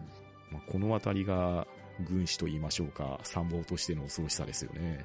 ですよね。結局、無傷で返されたオフレッサーは、ブラインシュワイク港の前で大暴れしたと。はい。大暴れの結果、撃ち殺されてしまったんですけれど、いうん。や、この惨状もひどいんですよね。もう地獄絵図ですよね、これ。この辺からもう、貴族連合は終わりだなとは思うんですけれど、うんうんうん。頑張る気がみたいですよね。そうですね。まだ勝てる気でいるんですよね。うん。そして、えー今度、ラインハルトはガイエスブルク侵攻に向かうわけなんですけれど、はい。今度、えっ、と、キルヒアイスが別動で動いてたんですね。そうですね。はい。で、その貴族連合との戦いの最中、キルヒャイスですね。が別動隊で辺境の聖域を平定してたんですよね。うん。で、ここでやはりキルヒアイスの凄さがまた武勇伝として語られるんですけど、60箇所以上の戦闘も全て勝利を収めてるんですよね。うん。で、辺境聖域で討伐を続けていって、そこの討伐後の政治とかもキルヒアイスは完璧にこなしていって、まあ、このあたりがね、銀英伝の中でエピソードで差し込まれる話なんですけど、彼のことを辺境聖域の王と呼ばれるような冗談が語られたっていうような書き方がされてたと思うんですけど、うん。まあ、これがやはりキルヒアイスの有能ぶりが書かれていたエピソードだと思うんですよね。うん。ですね。で、そんな中、貴族連合が、リッテンハイム校とブラウンシュバイク校が仲違いしだすんですよ。はいはい。盟友同士が仲違いして、もう本当に終わりが近づいてるなって感じなんですけど、まうん。あ、そんな中、リテンハイム校が自ら指揮して5万隻の大軍でキルヒアイスと戦うようになるんですけど、この5万隻の内訳がひどいんですよね。うん。数は5万いるけど、戦艦と駆逐艦と補給艦とかっていう感じで、もう要は5万といえども右往の衆なんですよね。うん。とりあえず数だけ合わせたっていう。そうそうそうそうそう。そりゃ、そんな右往の衆で、どんなに数を集めても、そりゃキルヒアイスに勝てるわけはなく、うん。結果、リテンハイム校あっさり負けて、ガルミ主要塞に逃げたんですけど、死亡してしまったと。うん。ここで、リップシュタット貴族連合は、盟友を片方失って、そして、全体の3割ぐらいが兵力として失ってしまったんですよね。うん。もう本当に体制は消した状態ですよね。ですね。で、もうここまでラインハルト軍は連戦連勝なんですよね。うん。もう全く負けがない状態で。ただ、そんな中、ロイエンタール艦隊が、また別の聖域ですね、シャンタウ聖域っていうところで、貴族連合軍と戦うんですが、ここで、久しぶりに出てきますが、メルカッツが直接指揮する軍隊と戦うんですね。うんですね。もうメルカッツさんはですね、もう最初、いやいやながら司令官として引き受けて、で、メルカッツが指揮した戦いは、まずまずの戦果を収めるんですよ。うん。もう貴族連合の言うことを聞かない連中だもをなんとかメルカッツが黙らして、作戦通り動いてくれた戦いにおいては、まずまずの動きを見せるんですけど、まあ言うこと聞かないんですね、みんな。うんですね。若手は勝手に突撃するし、メルカッツが出した作戦案は全て却下するしで、もうメルカッツにしてみればたまったもんじゃないんですよね。そうですよね。えーもう本当に貧乏くじもいいとこなんですけど、ただもういよいよ敵が迫ってきて、もうメルカッツも、やはり自分が与えられたポジション的に指揮しないといけないわけじゃないですか。そうですね。うんで、ここでそのシャンタウ聖域の戦いにおいて、ロイエンタール対メルカッツっていう艦隊戦が行われるんですけど、これがなかなかね、面白い戦いなんですよね。うん。もうメルカッツって言ったら、帝国軍の中でも、もう老練な、すごく名だたる武将なわけじゃないですか。そうなんですよね。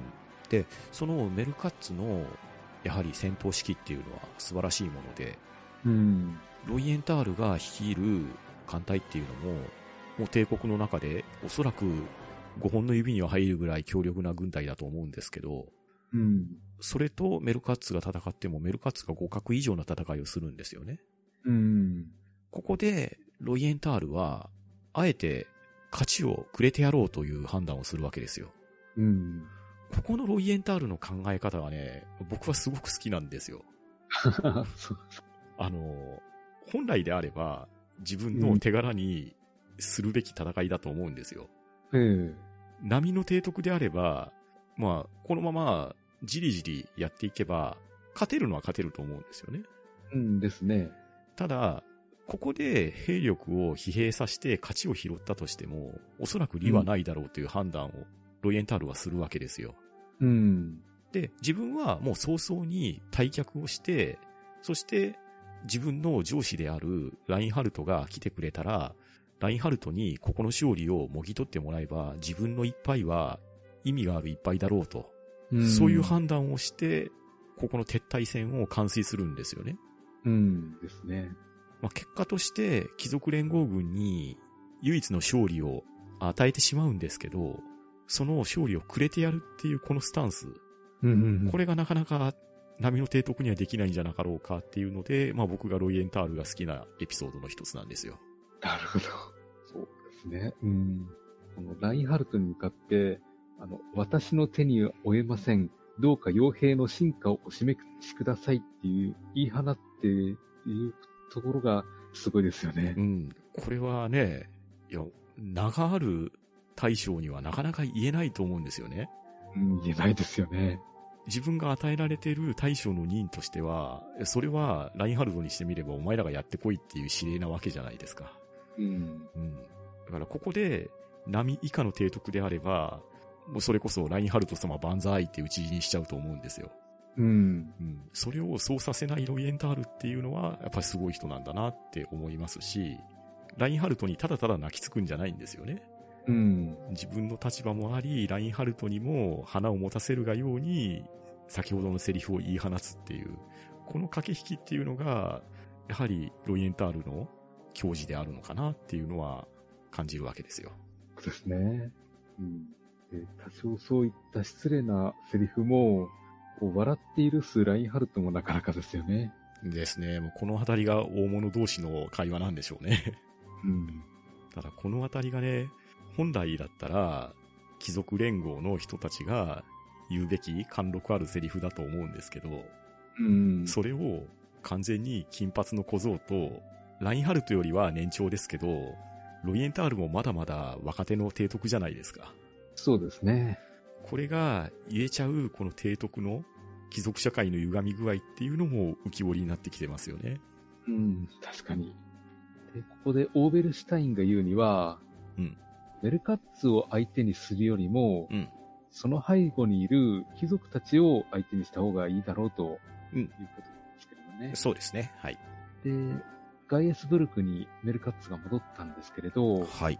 まあ当然、珍しい勝利だったんで、うん。よくやってくれたと、うんメルカッツを褒めるんですけれど、えメルカッツとしてみれば、いや、これは敵が勝ちを放棄しただけだから、えうん。勝ったもんじゃないよとうんい。うことなんですけどね。そう。だからメルカッツはちゃんとロイエンタールの思惑が分かってるんですよね。うん。だから撤退戦の行動にも何かあるかもしれないって、用心に用心を重ねた上で、勝ちを拾わせてもらってるっていう状況なんですよね。うん。ただそこで、やはりメルカッツも、ただならぬ人であって、浮かれるわけでもなく、ただただ投げ込まれた勝利だっていう風に、しっかり真実が分かってるので、もうどんなにブラウンシュバイク校に褒められても嬉しくもなんともないじゃないですか。うん。で、ガイエスブルク要塞でもう最後の戦いをするしかない状況になってるわけですよね。うん。そこでラインハルトから挑戦状が送りつけられると、はい。なんですよね。うん。で、まあ、あからさまな挑発なんで、うんこれは出撃するべきじゃないだろうと、メルカッツは出撃を禁じるんですけれど、うん。まあ、貴族たちはもう、とにかく怒ってるんで、うん。とにかくさっさと出撃して、ミッターマイヤー艦隊に襲いかかるんですよね。はい。うん、で、ミッターマイヤー艦隊はこの時、と軍事物資を放棄して逃走してしまうんですよね。はい。うん。で、おや、これは勝ってしまったのかとうんうんいうことなんで、軍事物資を大量に奪い取って帰ってくるんですけれどうん。、はい。ただメルカッツにしてみれば、動くなと言ったのに勝手に出撃したというのは、これはもう命令違反なんですよね。そうですね。軍機違反ですね。うん。これはもう、軍法会議に出頭させるとうん。ね。はい。ただ、戦いに勝ったのになんで裁かれなきゃいけないんだと、貴族たちは不満なんですよね。うん。もうなんか言ってることが子供ですよね。いよいよ本当にバラバラになってきたなというところなんですけれど。うん。まあそんなこんなで、リップシュタット連合軍は、風前の乏しみになっちゃってるんですよね。で、うん。そんな状況の中、ブラウンシュバイク港の治めている惑星、ベスターランドっていうところがあるんですけど、ここで、平民による大規模暴動が起こるんですね。うん。そして、このベスターランドを治めていたのが、ブラウンシュバイク港の甥いのシャイド男爵っていう方なんですが、その平民の暴動によって、甥いっ子が殺されちゃうんですね。うん。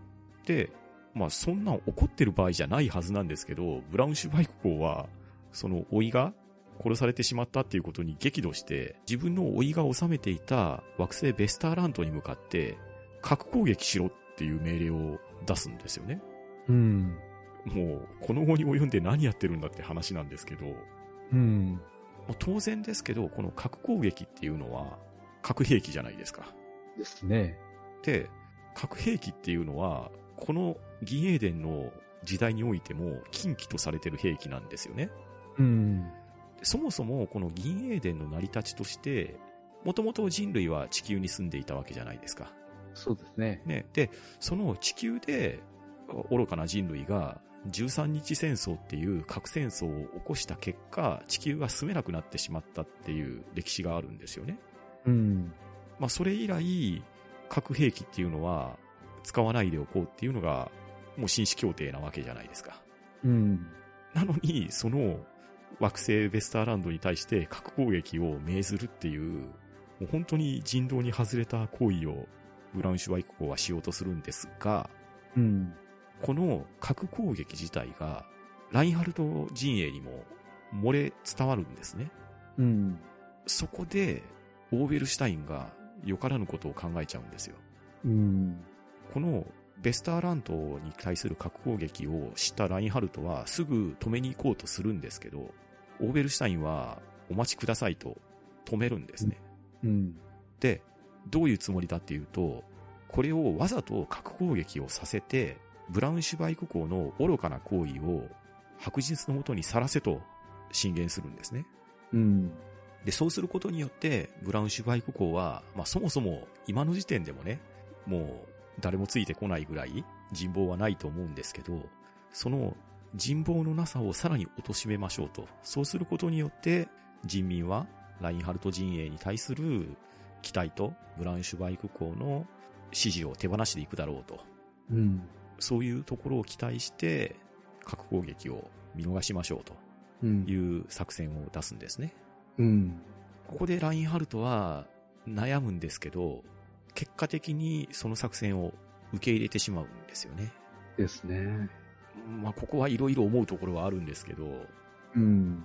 ただ、このベスターラントの虐殺っていう惨劇を監視衛星から映像で帝国全土に流すんですよね。うん。もうそうすると、もうそれを見た人民は、なんてことをしてくれたんだと。ブラウンシュバイク港は信じるに値しないということで、ブラウンシュバイク港の信頼度は地に落ちたと。もう地に落ちたところじゃないですね。もうさらに地下ぐらいまで行ってるかもしれませんが。うん。まあ、このような状況になり、結果的にブラウンシュバイク港はガイエスブルグ要塞の中で服毒自殺をさせられたんですね。うん。ですね。えーこれも最後も見苦しかったですよね。うん。なるべく楽に殺させてくれって言って、年代物のワインに毒薬を混ぜてもらって、それでもなお逃げようとしてましたもんね。と、みっともないですようんね。本当にみっともなさの上塗りだったんですが。うん。まあ結局これで、ガイエスブルグ要塞での戦闘も終了し、形的には、ラインハルト軍の全面勝利ということで、リップシュタット戦役の方は肩がついていきます。ですね。それにしても、この核攻撃は、やっぱ止めた方が良かったんじゃないかなと思いますね。そうですね。こればっかりは、容認しかねますね。さすがに。あの、核攻撃を止めたことで上がるラインハルトの名声の方が上がったような気はするんですよね。うーん。もうこれに関して言ったらね、結果論にしかならないんですけどね。歴史上のイフが許されるんであれば、ここは止めておくべきでしたよね。したよね。このあたりになってくると、もうブランシュバイク校の、なんでしょう、人気なんか、取るに足らないものだったんでう、ん。ことさらここでさらに落とす必要もなかったんですよね。実際そうですよね。でここで200万をミスミス死なせてしまったっていうのはちょっと、あ痛すぎるんですよね。うーん、もう本当にね、この後の展開を知っているものとするとですね、うんここは本当にラインハルトの人生の中でも、一二を争うくらいの失敗だと思いますね。ですね。うんただまあ、ここでオーベルシュタインってこれくらいのことを何とも思わない人なんだっていうのがよくわかりましたね。ですね。もうこれはオーベルシュタインの底知れぬ怖さですし、うん。何者でも利用できるものは利用してプラスに変換しようっていう、そこはある意味潔いですよね。うん、そうなんですよね。ですから、オーベルシュタインに与える仕事さえ間違わなければ、その、すごく有能だとは思うんですけれどう、ん。その、すごく複雑な目的を与えてしまうと、たまにこういったとんでもないことを出してくるんですよね。うーん、まあ、オーベルシュタインはね、オーベルシュタインなりの価値観があるんでね、うん。ここら辺は、オーベルシュタインを使うものとしては、なかなか難しいとこだとは思うんですよね。ですよね。使いどころさえ間違わなければ、すごく有能なんですけれど、うん。いやーこの辺が難しい。難しいですよね。っていうか、この難しさを感じれる作品っていうところが名作足り得てるところだとは思うんですけど、うん。思うんですけど、この後の展開とこの後の悲劇を思うと、どうしてもやるせない気持ちになるんですよね。うんですよね。ただ、あの、オーベルシュタインって、その割に人気ありますよね。おそらく、これができるからこその人気だと思うんですよね。ああ、ここでひよってたら、多分そこまでの人気にならないと思うんですよ。うん。もう正直測りにかけれないような天秤じゃないですか。そうなんですよね。どっちに傾くか分かってるものでも、利があると認めたら、その傾きをひっくり返せるぐらいの、その強靭な精神力と実行力っていうのは、確かに人気はあるなっていうのは感じますよね。うん、確かに。うん。だから、ベビーフェイスじゃない人気ですよね。うんヒール的な人気ですよね。そうですよね。うん。そして後日、キルヒアイスがこの事件のことをラインハルトに問いただすんですよね。そうなんですよね。これが、内々のうちに誰も知らずに行われていたんであれば、何も問題はなかったんだと思うんですけど、うん。ただ、実際のところ、そんな情報操作がうまくいくわけはないですよね。うん。もう本当にこれは歴史のいたずらとしか言いようがないんですけど、キルヒアイスが救援した人の口から、ベスターランドの惨劇は、実はラインハルトはすでに情報を得ていて知っていて、あえて見逃したっていう情報がキルヒアイスの耳に入っちゃうんですよね。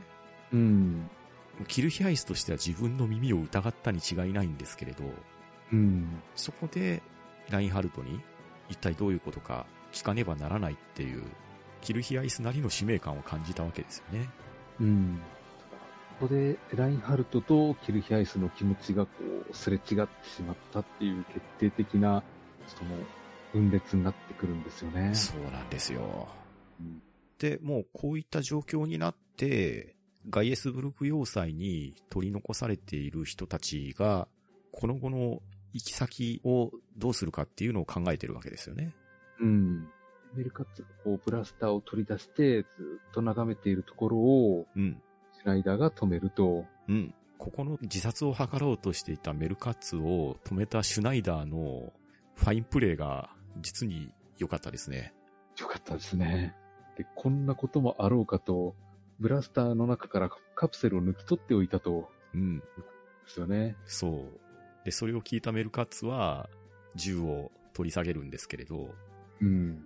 実はそれはシュナイダーの方便であって、カプセルは抜き取られてなかったと。うん。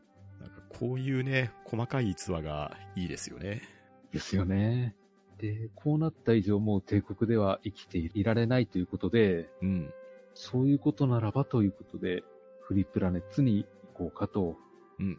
いう話になるんですよね。そうですね。もう現状このまま帝国に居続けることは、メルカッツには到底できないだろうと。うん。であれば、新たな道を探っていこうということで、亡命を考えるんですね。うん。そして、その亡命先は、フリープラネッツであり、そして、多少変わり者とは思われてますけれど、人として見どころのあるヤンテイ徳を頼っていきましょうということで、メルカッツとシュナイダーはフリープラネッツへ旅立っていくっていう選択をするんですよね。うん。ここは生き延びてくれてよかったなとは思いますね。いやーですね、メルカッツ提督はね、本当にね、もうこのリップシュタット戦役においては不遇なんですよ。うん。メルカツほどの人物がなんでこんなひどい仕打ちを受けなければならないのかってずっと思ってましたもんね。うん。本当にもう、ここで死んじゃいけない人だったんで、うんうん、うん。よかったですよ。そうですね。うん。で、後日、ガイエスブルク要塞で、勝利の式典が行われるんですよね。はい。えー一応こう式典なんで、うん一応には武器を持ち込んじゃいけないよという話だったんで、うんうんうん。これはキルヒアイスといえども武器を持ち込んじゃいけないんですよね。そうなんですよね。まあまあ、危険だからそういうこともあるかなとは思ったんですけれど、うん。ここはちょっとした運命の分かれ道になってくるんですよね。そうなんですよね。で式典にブラインシュバイ公の遺体が運び込まれたんですね。はい。で、一緒にアンスバッハ州将が次に付き添ってやってきたと。はい。で、突然何をするかと思うと、うんアンスバッハが、うんこのブラウンシュバイク校の遺体の中から、うん。ハンドキャノンを取り出すんですよね。そうです。はい。ここでハンドキャノンを手に取ったアンスバッハ、ここでみんな固まってしまうんですよね。うん。一体何が起こったかわかんないと。うん。そんな中、キルヒアイスだけがアンスバッハに飛びかかって、で、ハンドキャノンの一撃をそらすんですよね。うん。そのままハンドキャノンを取り落とさせようとして、アンスバッハに掴みかかったキルヒアイスなんですけれど、ここでアンスバッハは、レーザーを発射する指輪を指にはめていて、で、その指輪でもって、キルヒアイスの胸をまず撃ち抜くんですよね。うん。撃ち抜かれても、キルヒアイスは、その指輪のレーザーを外そうと手をひねり上げるんですけど、うんそこでアンスバッハの第2射が放たれて、これがキルヒアイスの喉元をですね、まあおそらく頸動脈だと思うんですが、そこを撃ち抜いちゃうんですよね。うん。ここでキルヒアイスが大出血を起こして、そのまま絶命してしまうと。うん。もう、銀英伝に起こる大事件の一つですよ。ですね。で、一方のアンスバッハの方は、毒のカプセルを噛み砕いて死んでしまったと。はい。そして、えっ、と、今和の際に、キルヒアイスとラインハルトが少しだけ会話できるんですよね。はい。キルヒアイスとしては、ラインハルトが無事だったのが本当に良かったとうん。ですけれど、うん。ラインハルトとしては、ちょっと前に喧嘩してしまった友人をこういう形で失ってしまうっていうのがうん。痛いんですよね。いやー、本当にね、こんな結末になろうとはっていう話ですよね。うん。提督としてもかなり有能でしたし、ん。もちろん友人として幼い頃から親しんできた間柄なんで、うん。それをこういった形で失うっていうのは、うん。いやー本当になんとも、なんだろうな、この銀英伝っていう長い話のうん。2巻ってまだ序盤じゃないですか。そう、そうなんですよ。序盤でこう失ってしまうってのが本当痛いんですよね。いやー、本当に、こんなに早くキルヒアイスが退場してしまうっていうのは、読んでて思いもつかないと思いますし、うん。キルヒアイスほどの人格者、キルヒアイスほどの好人物って、銀英伝の中でも本当に稀な人なんですよね。うん。そして、まあ、ラインハルト自体も、超人みたいな天才なんですけど、そのラインハルトを諌めれる数少ない人物ですよね。ですよね。キルヒアイスを除けば、もうあとは現状アンネローゼぐらいしかいないわけじゃないですか。うん、確かに。もうラインハルトにしてみれば、自分の半分が持っていかれたような感じになっちゃうわけですし、うん。しかもその責任の一端も、明らかにラインハルトにあるんですよね。うん。もうここでラインハルトは大きな十字架を背負わされた。背負わされたというより自ら背負ってしまったって感じですよね。うん。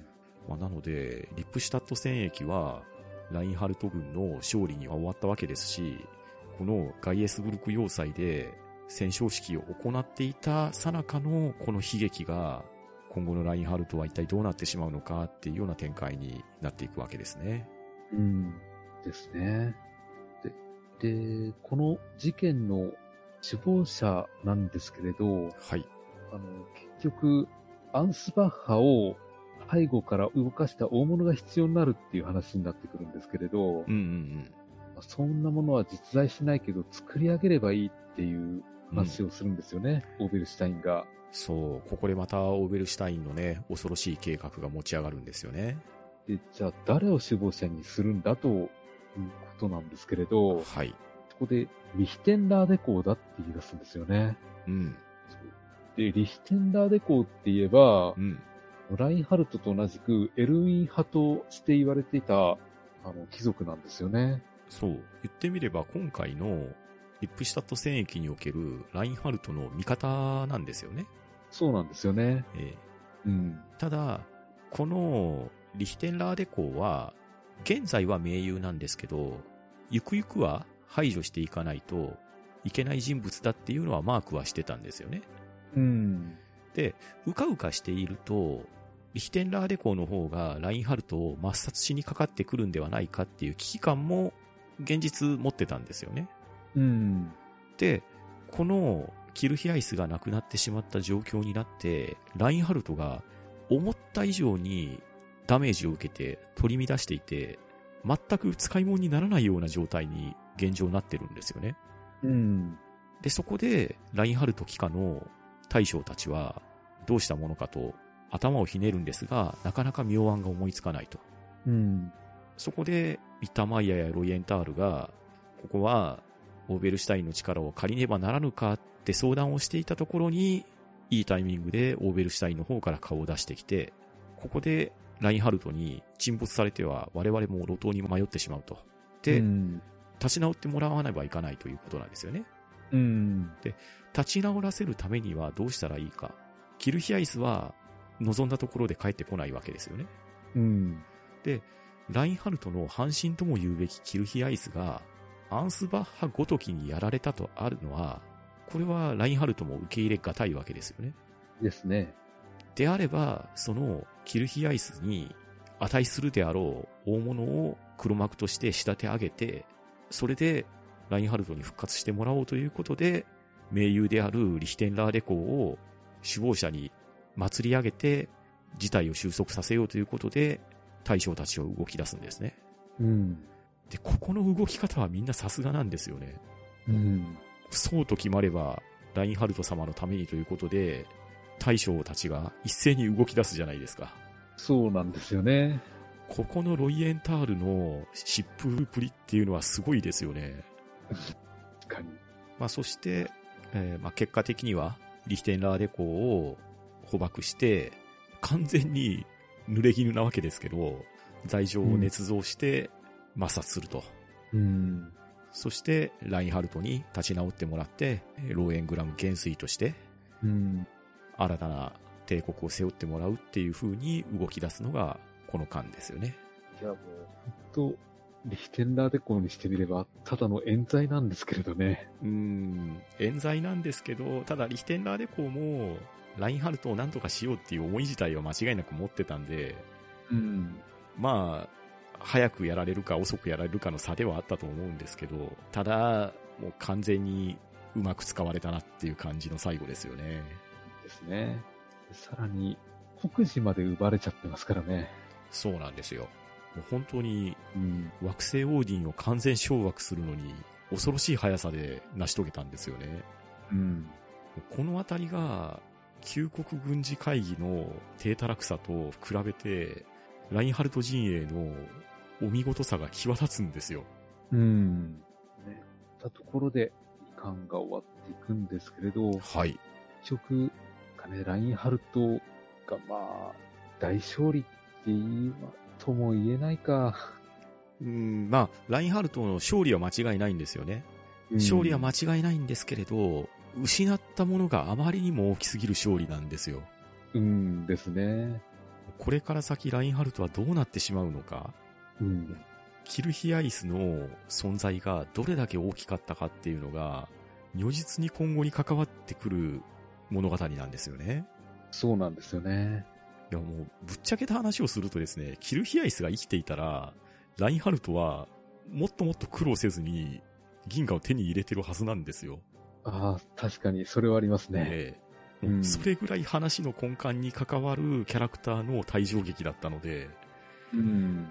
もうね、言葉が出ないですよね、これ。そうなんですよね。いやはや、なんとも。うんもう本当に、この1ページはとてつもなく重たい1ページですね。でしたね。ヤンにしてみればもう、やらなくていい戦いをやらされたっていうだけですから、うん。ヤンにしてみても失ったものでっかいですよね。ですよね。ジェシカも失い、うん。グリーンヒル大将も失い、そして、フリープラネッツの理念自体も揺るいでしまい、うん。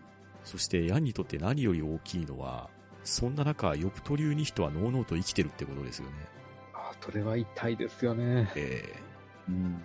で、この感想会ではあまり話してなかったんですけどえ、はい。フェザーンが裏でずっと何かやってるんですよね。そうなんですよ。うん。ルビンスキーが暗躍してますよね。そうなんですよね。そして、その陰にちらっと出てきた地球鏡がだいぶ加味してるんですよね。うん。その辺が今後どう出てくるかっていうところなんですよね。そうですね。3巻以降が気になりますし、まあ、ちらっと出たついでのエピソードを話していくとですね、ここで、ボリス・コーネフという登場人物がちらっとだけ出てくるんですけど、うん。このボリス・コーネフ、実はヤン・ウェンリーと幼馴染なんですよね。うん。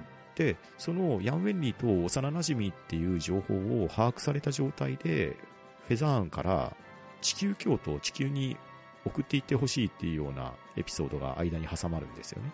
うん。で、ボリス・コーネフにしてみれば、ヤンを裏切るような真似はしたくないっていうのと、あと、商売人である自分の教授には外れるみたいなことを言うんですが、まあ、ただ、仕事はしなければいけないっていうところもあって、地球への地球京都の輸送を引き受けざるを得ない状況になるんですけど、うん。ここで、ボリス・コーネフが、ボソッという一言を劇中で言ってるんですけど、はい。いい人ほど早死にするっていうんですよね。ああ、確かに。これがね、もう、銀英伝の中でもね、聞いてくるセリフの一つなんですよ。うん。もう本当にね、いい人ほど早死にしちゃうんですよ、この小説。確かに。ええそうです。もうこのセリフがね、おそらく、後々、たくさん聞いてくるような話になるんじゃなかろうかと思うんですが。うん。だから、ジーコックはよく生き残ってくれましたよ。いやー、本当ですね。ええうんこの小説において生き残ることはどんだけ難しいかっていうのをね、これから先も語っていかないといけないですね。うん。確かに。そうですね。じゃあ、そういったところで、2巻の感想を終わっていきましょうか。はい、ありがとうございました。はい。ありがとうございました。番組へのご意見ご感想は、ツイッターハッシュタグ、聴読か、gmail おしゃべりーディングアットマーク gmail.com、もしくは、ポッドキャストエピソードの詳細より、Google フォームへの投稿をお待ちしております。それでは今回はこの辺りでしおりを挟もうと思います。お相手は、パンタンと、フェザーノートでした。さようなら。ありがとうございました。貴族連合との内乱に勝ったラインハルトは、帝国内の実質的支配者としてのその地方を固めつつあった。そんなある日、ラインハルトのもとに、ヤンのいるイゼルローン要塞攻略の計画が持ち込まれた。貴族連合軍との決戦場となったガイエスブルク要塞をワープによってイゼルローンの前面にまで運ぶというものであった。そしてついに要塞対要塞の戦闘になったのだが、この時、ヤンはイゼルローンを離れ、首都ハイネセンに召喚されていた。ヤンは果たしてイゼルローンを守りきれるか次回、銀河英雄伝説第3巻、私服編、銀河の歴史がまた1ページ。